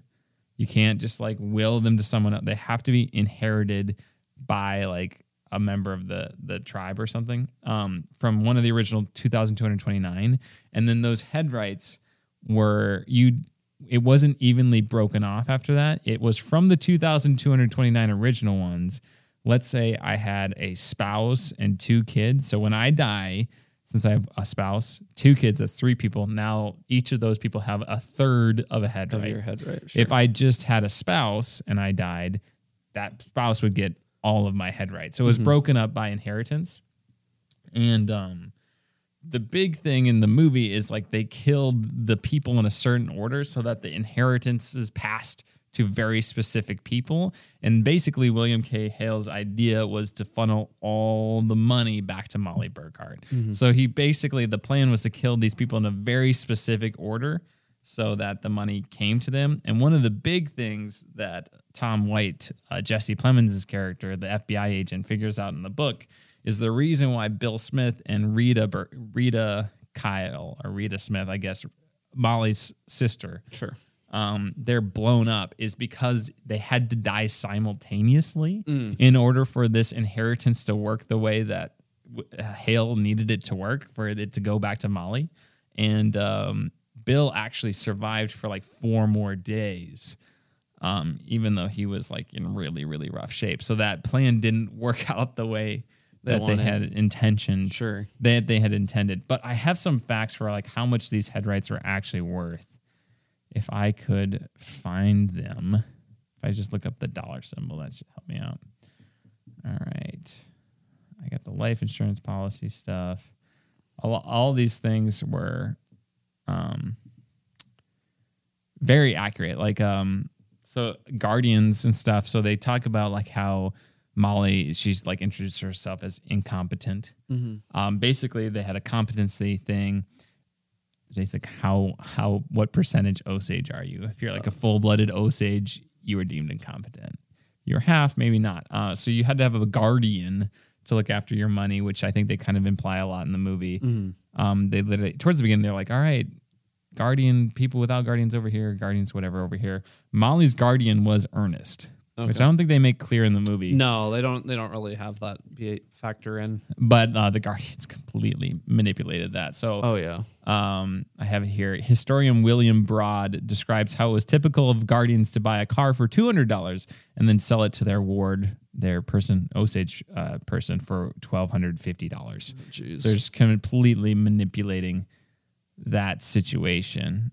Um, here's the guy. I got a whole thing about why it was should I read this or no? About why the head rights would go to certain people? Or no, I think it's that? Okay. All right. I think we... Um, here we go. Here's this point. Um, the whole idea was Hale would inherit a, an estate worth two point five million dollars, as well as an annual headright income of two hundred fifty thousand dollars. That's nineteen twenty-one money. Yeah. So this would be worth... So he, through doing all these killings, Hale would have inherited thirty over thirty-six million dollars. This is in like twenty nineteen money, so even more than this, like more like forty million dollars, and then have an annual headright income that would have been like four million dollars. Jeez.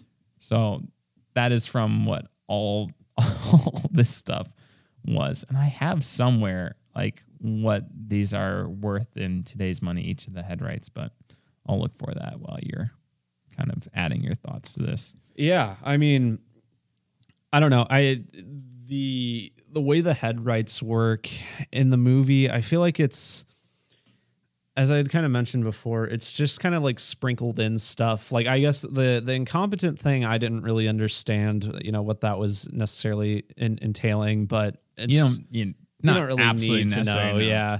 And like the Guardians thing, I kind of, you know, they don't really explain it, but I was by, you know, just kind of inferring based on what was happening in the movie. I was like, oh, you know, I kind of, I kind of get that. But um, I feel like there's just enough breadcrumbs in the movie to make it, you know, understandable, even if you don't necessarily uh, have all of the details. So here's a, a fact I have for for you. So in nineteen twenty-three alone, the Osage distri- distributed the modern-day equivalent of over four hundred million dollars in in the oil money sure. between the two thousand two hundred twenty-nine headrights, or about one hundred eighty grand per headright per year. So that's one hundred eighty thousand that year. Yeah, yeah. And that's twenty nineteen money, so it's probably more like two hundred grand. Uh, considering that most families at the time had multiple people with headrights, the standard of living in Osage County was exceptionally high. Uh, David Grann, called, like he says that there are journalists and newspapers that call them the red millionaires, with their brick and terracotta mansions and chandeliers, their diamond rings and fur coats and chauffeured cars. Um, again, the richest county per capita in the world at the yeah, time, which they, is incredible. And I think they the did a really good job of, I remember like the, these photographs in the book of these people, you know, like these people just dressed up very elegantly with their cars yeah. and chauffeurs. I thought I that was the beginning really, of the movie does a good job with that. Really well portraying it. Like it reminded me of those pictures that are in the book. So I thought mm-hmm. they captured that really, really well. Um, should we talk about uh, Molly and her diabetes?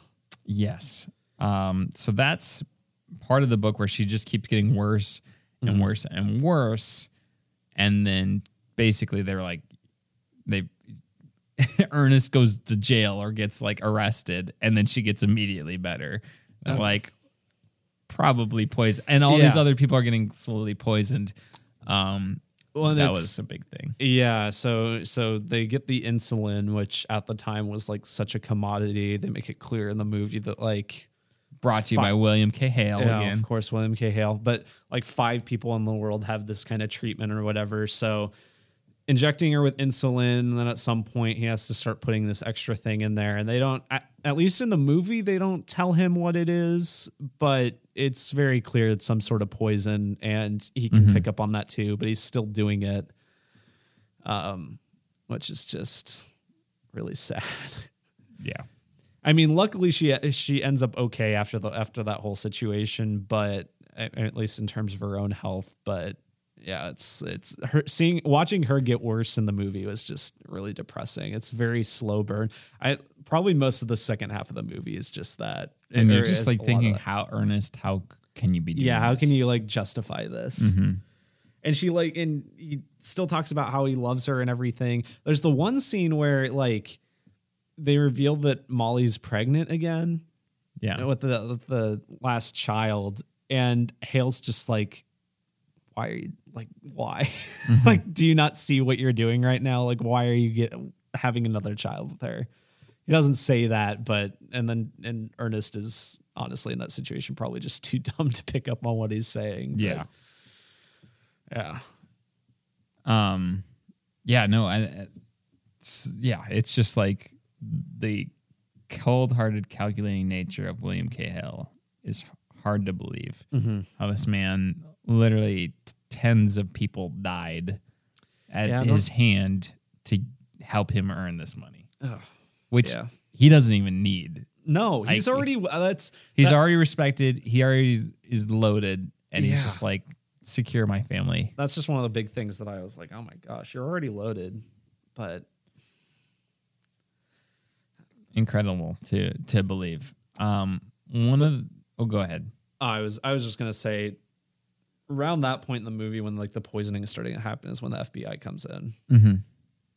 Including Jesse Plemons' Tom White character. Yeah, again, who is a much bigger character in the book. Mm-hmm. Um, but yeah, I, I think this movie does a nice job wrapping up all these things. Again, this is where the book is like, oh, this person is tied to this person, which is tied to this person, and that refers to this thing that you read ten chapters ago, and this and that. And there's it's such a big conspiracy with so many victims that's like, holy cow, how do I wrap my mind around this? How are they going to make this into a movie? Yeah. And they pulled it off. And instead in this, yeah, it's like, like at the beginning when we first find, like there's the one scene where Ernest like robs those people with like the sack on his head mm-hmm. or whatever.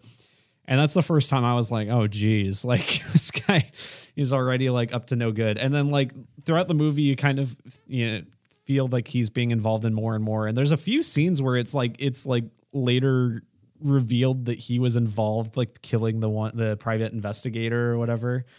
Um, Which I don't remember that in the book. It could have sure. certainly been a, a thing because there's so much information. Yeah. Um, but like, yeah. but you're, you know who's involved, but you're the mystery in the movie is just figuring out, as, as you kind of said earlier, the kind of the breadth of everything and how deep it goes. And it is, it it feels, at least for someone who didn't know what was happening, it was very interesting seeing how deep it goes, and it's very surprising. And yeah.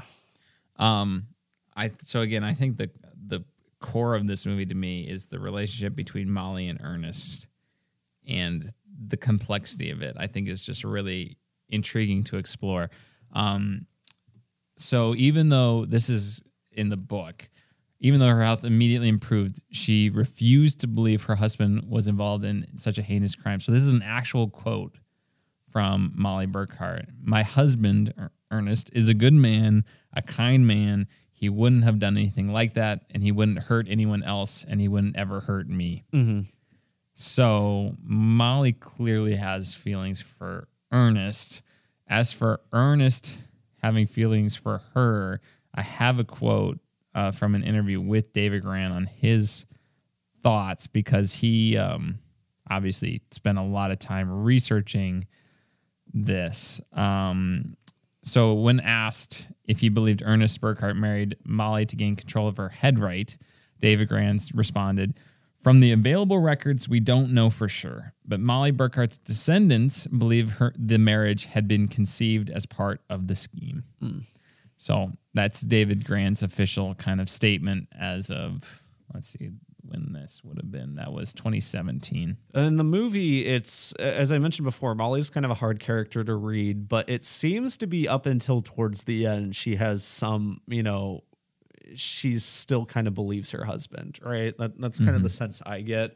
And it's not, there's that like final scene between the two of them where she confronts him about the poisoning, which I would guess is is made up for the movie. That feels like it's kind of a like a movie. The poisoning situation. Of who? Or uh, when the scene where she talks to him and is like, "Did you poison me?" or whatever. Yeah, I don't think that. That feels very movie-ish, but I mean, it's still a good scene. Up until that point in the movie, she, yeah, she's she clearly is giving him some of the benefit of the doubt, um, and he still seems, at least in the movie, to like clearly love her and like think what he's doing is ultimately a good thing, maybe not fully understanding the scope of what he's what he's accomplishing. Um, but yeah, their, their relationship is just very interesting how it's presented there. Yeah. And how, I mean, because he, you know, he seems like he's indebted to his uncle. Mm-hmm. So he goes through with all these terrible things. Um, But it, like if he w- if you know if you took William K. Hale out of the picture, who is Ernest Burkhart, and is it fair to judge him by that? by that hypothetical, or do you need to judge him by his literal actions? Yeah. Um, before I forget, I remember this one part of the movie that is, it, it reminds me of in Oppenheimer, the quote. Are of you the, spoiling Oppenheimer? Just it's, for it's, our it's, audience. It's like a quote from Oppenheimer. Okay, so. I, I don't know. It's the quote where he's, where the one guy's, where they're like discussing where to drop the bombs, right? Okay, yeah. And the, the one guy's like, well, don't drop it on Edu or wherever. whatever. Yeah. That's right. That's right. It reminded me of that in terms of tone, and that it was funny, but also like really depressing. There, there's the one scene of the, the guy getting, talking to his lawyer or whatever. And he was like, you know, if I if I had kids with an Osage woman and oh, theoretically yeah. uh, they died or whatever, would I get the money? And he's like, well, sir, it sounds like you're going to kill these kids or whatever. It's yeah. like, no, it's like that was that was a scene where it yes. was like they got a got a good chuckle from the There's audience, but then also like everyone's movie. like, oh, my gosh. Some dark, dark humor. Yeah, it, it, it yeah, which is kind of surprising. It is overall just a very sad movie, mm-hmm. but it does have some moments of of levity, which you kind of feel bad for thinking are funny. Yeah. I think almost like that scene. Um, just to clarify, I might have misspoke earlier. So you did not have to be Osage to inherit a headright mm-hmm. at the time of what they call the Reign of Terror, which is when all these murders are happening. Um, however, in the aftermath of the Reign of Terror, the Osage persuaded Congress to pass a law barring anyone who was not at least half Osage mm, to inherit a sure. headright. So in the aftermath of this, you couldn't. But while this is happening, yes, it all could funnel to Ernest after Molly sure. died. And then, you know, then what happens to Ernest? Does Hale take out Ernest? You yeah. know, it's like well, this guy does not have... have Uh, you know, is he? Is it just the Dark Knight situation where the Jokers are taking out the other henchmen until you get to the top of the food chain? Well, that's what it seems to like to imply with that scene I mentioned earlier, where he's like, you know, it's just a precaution. Sign this thing yeah, where I get all the money this, yeah. if you die or whatever. But yeah, I'm sure I wouldn't so be surprised if that's even what if he's happened. A cog of this, is he also a victim of it? And again, does that make him any less culpable? Yeah, which. I don't know, there's, you know, I feel I would feel for people passing judgment on on him and, and people who feel more empathetic towards him. And that's why, again, I think the character is so fascinating. I think that's why it's such a good idea to put their relationship, Molly and Ernest, at the core of this movie. And mm-hmm. I think that's the the part that I think they just one hundred percent nailed. Yeah. Uh, which was would have been it was very difficult to pull off, and they did. So awesome, awesome job on their behalf. Good job. Mm-hmm. Um, otherwise, Holden, uh, well, you wanted to speak about the finale, what, what, or the ending of this movie. What did you like so much about how this movie wrapped up? So, I mean, obviously you have the trial and everything, which is all very good. You got Brendan Fraser and John Lithgow. That's right. Which I was, I didn't know he was in this movie. I thought that was funny. Pet Cemetery Man. It's always what I, even though he's more known for other things, it's always what I think of. Um, But no, the, so the movie ends at like a hard cut to like a radio present, like show presentation thing. And it's essentially like a verbal um, presentation of like what often happens at the end of a lot of these like true the story picture movies, and the, the picture, text. The, yeah, that kind of thing. They're just talking. But I, I think what I really like about it is it feels like it feels like to me, Martin Scorsese talk like kind of. Being self-aware and self-reflective about how like true crime usually is. It's kind of like a comparison almost where like you have this whole movie, which is very empathetic towards the, the victims and everything. And then it's just cold cuts to this like radio show, which is presented in not, you know, not every true crime podcast or, or show or whatever, but in a similar vein where it's just like the facts. And they're playing like sound effects and everything like yeah. it, or like it's a, you know, band or whatever in the background. It's very just cold and not really thinking about the events or everything. And I, I think that also ties into Martin Scorsese himself being in there, too, where it's like he, he's aware that what he's doing, you know, isn't necessarily helping, but he's just trying to I I, I think he's trying to show that his movie or as at least, you know, being a bit more empathetic. He's like trying his best with the events given, but he's never going to be able to truly do the movie justice or the story justice. I forget. He comes out and literally Martin Scorsese has a cameo where he says yeah. something. What was that? I forget what he's, he, he's his person said. Uh, I was trying to remember exactly what it is he says. Um, it looks like so on here. It, I, he pretty much gives the details about Molly okay. afterwards, after like the events of the movie. Um, and it like the, the final line is literally something like, talking about how the obituary just like doesn't mention the murders at all or mm. whatever. Um, so this I, event was erased from history. Yeah, essentially. Yeah. And so I, I just think there's uh, the reason I like it is because it is so like bizarre. It's, it's a play on how these movies are often end, but there's like a lot of self-awareness and self-reflection there in regards to like true crime stories and stuff, I think. So it's not as hokey as maybe that, you know, radio show is usually, but yeah. yeah. Nice. Anything else to say about Killers of the Flower Moon, Holden? We've been talking about it for a good chunk of time now. I don't think so. Not necessarily. Um, very well done. Clearly going to be up for a lot of Oscars mm-hmm. uh, this year. Uh, I, uh, I guess question for you. I've seen a lot of mixed things online about, I, what do you think about Brendan Fraser for the limited time he has? I, I thought he was good. I thought he was fine. Yeah. I didn't, I wasn't like, he's very like know, sly lawyer guy. Yeah, he's he's kind of over the top. I think what I think what people maybe don't like about him is he's very loud, very he, he yells a lot. I would say most of his lines are yelled or whatever, yeah. which could be seen as over the top, maybe chewing the scenery. But I also think that like he, um, he's just doing it. He's like the character's doing it as like an intimidation tactic too. Yeah. He's clearly I, like Leo DiCaprio. It didn't bother me. Yeah, I thought it was good. So other than that, I don't think there's really much else. Yeah, well, if it doesn't win Best Picture, who takes it down? Uh, be interesting to see. I don't know. Um, I, I mean, I think Oppenheimer still has a, a shot. Um, I do too. It'll be interesting to see how what audiences. How audience because compared the two, right? yeah, the, the three those, hour plus historic epic. Yeah, currently those are the big two. Who knows? You know, you could throw Napoleon in there potentially, but I think those are these are the two guaranteed heavyweights for uh, Best Picture. Alongside, I'm sure you know, like a Past Lives and whatever. Past Lives, but, yeah. Um, but these are the big, big movies that I think are going to get nominated, and it's really hard, really hard to tell really what way people will go. Both yeah. are very good. So Lily Gladstone's got to be.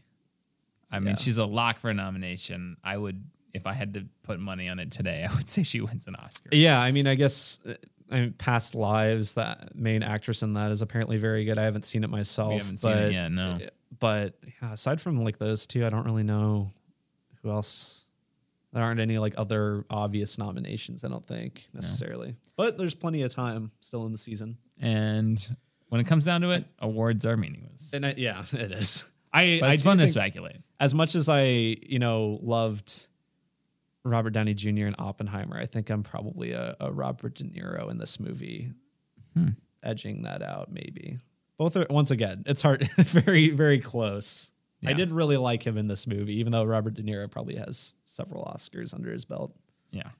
All right. That's Killers of the Flower Moon. Holden, we're on to our last segment, which of course is... What are you doing? What are you doing? What are you doing? No, what are you doing? What are you doing? No, what are you doing? What are you doing?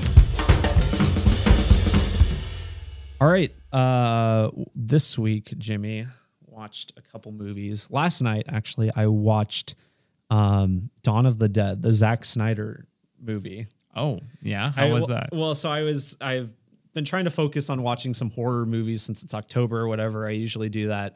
And I was just flipping through Peacock and I saw it and I was like, oh, you know, I, I've heard good things about it.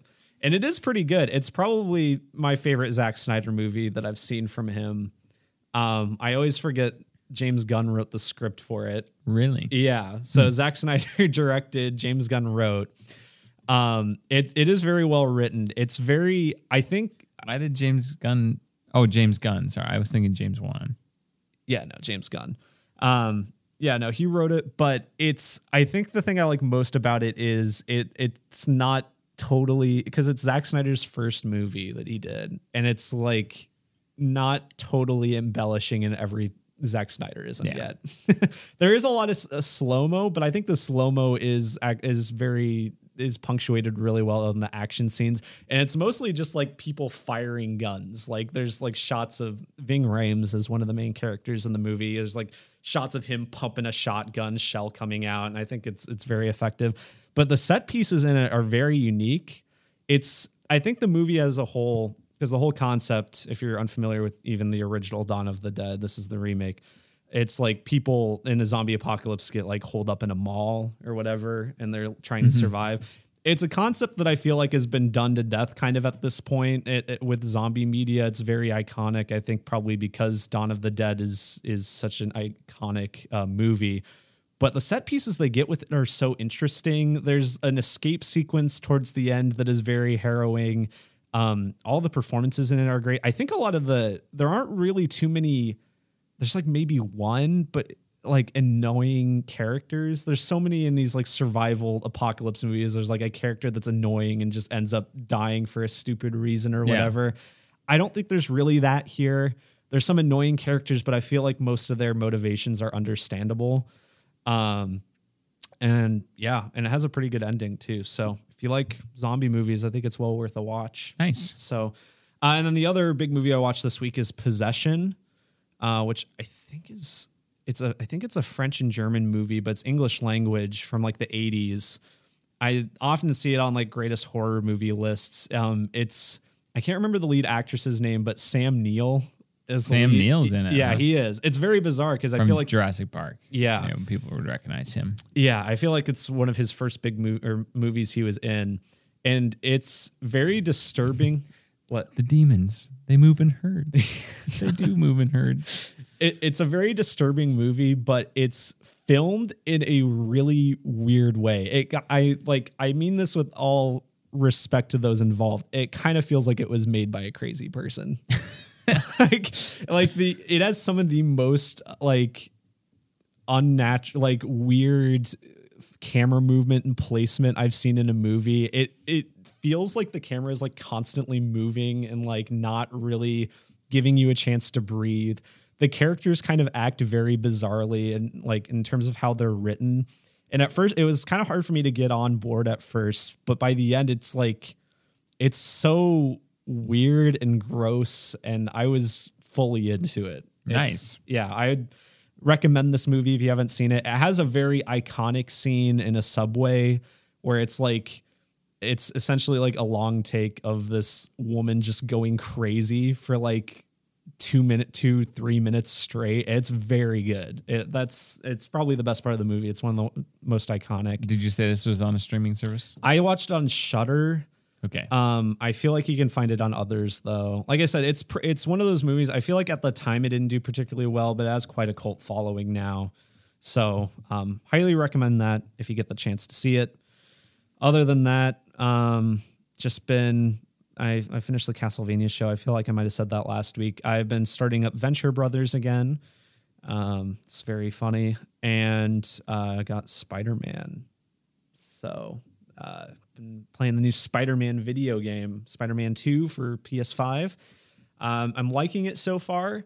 I am very mixed on some of the, the gameplay combat things. I think I mentioned, I kind of mentioned some of it to you, but there's some more that I've kind of gone in. I've thought about, I don't know how much I want to get into if we end up reviewing it. I, I think one of the things is like, it has a parry system now yeah. that I, and I'm just like, why is this here? It feels very unnecessary to me hmm. and kind of just adding an unnecessary uh, not, not necessarily difficulty, but just an- another thing to like remember to do. Um, and I, there's also like, at least at the point I'm at, there's not that much stealth in this game, which kind of stinks. Cause I really liked the stealth parts of the other yeah. games. I feel like I've run into maybe one so far. Huh. So I don't know if that'll change as we go, but that's kind of disappointing. Other than that though, it's, it's quite good so far. Yeah, no, I, I have that. I got it too. I played the first couple hours of it. The opening is just incredible. It's They're so set, good. Insomniac set piece action. Like I didn't think anybody was going to be able to do it better than Naughty Dog, but I think they're at the level where they're they're doing it better than Naughty oh, Dog. Yeah. Um, again, I haven't played. I mean, of course, in the original Spider-Man uh, P S four game, you had the scene with like the Fisk Towers and the crane. Yeah. And all that. That was just incredible to play through. And, it was very fun, yeah. Which was in like the demo of it. Um, in Spider-Man Miles Morales, which I haven't played for a long time, there's the part with one of the bridges. Yes, but I just remember that's right. being great. Well, and the, the intro to that one has the chase or, with, with the rhino, rhino yeah, which is quite right. good. And then here in the new one, um, won't say anything about it, just to let people play it and experience it. But I'm like, wow. Very good. And just Did like, you could not do this on a PlayStation four either with some of the things that happen and like characters literally like going halfway across New York in like two seconds. I can't, I, I won't say anything other than like a single word, but I can't remember if you would have gotten to this point yet. Have you gotten to the boat part? No, I don't think okay. so. Okay. That's, uh, you're probably coming up to another very good set piece. Okay. So. Yeah. So I was like, this is pretty awesome. Mm-hmm. Uh, pretty amazing. The wingsuit thing is great. That's so fun. I like, love the wingsuit. Yeah. It's like, that's, I'm like, oh yeah, that's why Just Cause three made it hard to go back and play Just Cause two. The wingsuits are great. And it, like just as fun as web swinging. All of the new traversal stuff, I think is that's, uh, that's the place I don't really have any critiques yet. I don't, everything they've added is very fun. Yeah. Sweet. Awesome. Um, I think uh, Emily and I watched a, like another half episode of The Killing Vote, but it was just a really busy week sure. for me. So I didn't see that. I'm trying to think. I f- finished the David Beckham documentary. I don't remember if I talked about that last week, but then I started the um, Limitless documentary with uh, oh yeah yeah with Chris Hemsworth on Disney Plus, and I've watched about an episode and a half. It's pretty interesting so far, um, and just learning about how the body works and trying to go against aging. Pretty entertaining. Um, so yeah, I would check it out if that sounds interesting to you. Otherwise, I think that is it for me, Holman. Sweet. I yeah. Uh, in that case, next week we're going to be doing Five Nights at Freddy's. So very exciting for that. Uh, Five Nights at Freddy's alongside, of course, Loki episode four and Gen V episode seven. Seven. So penultimate episode of that. Very exciting. Uh, if you want to leave us a request, you can do so by leaving us a five-star review on iTunes or email us at top podcast at gmail dot com or donate to our Patreon. And I believe that's it. All right, sweet. We'll talk to you next week. In the meantime, adios, bandolones. Love you.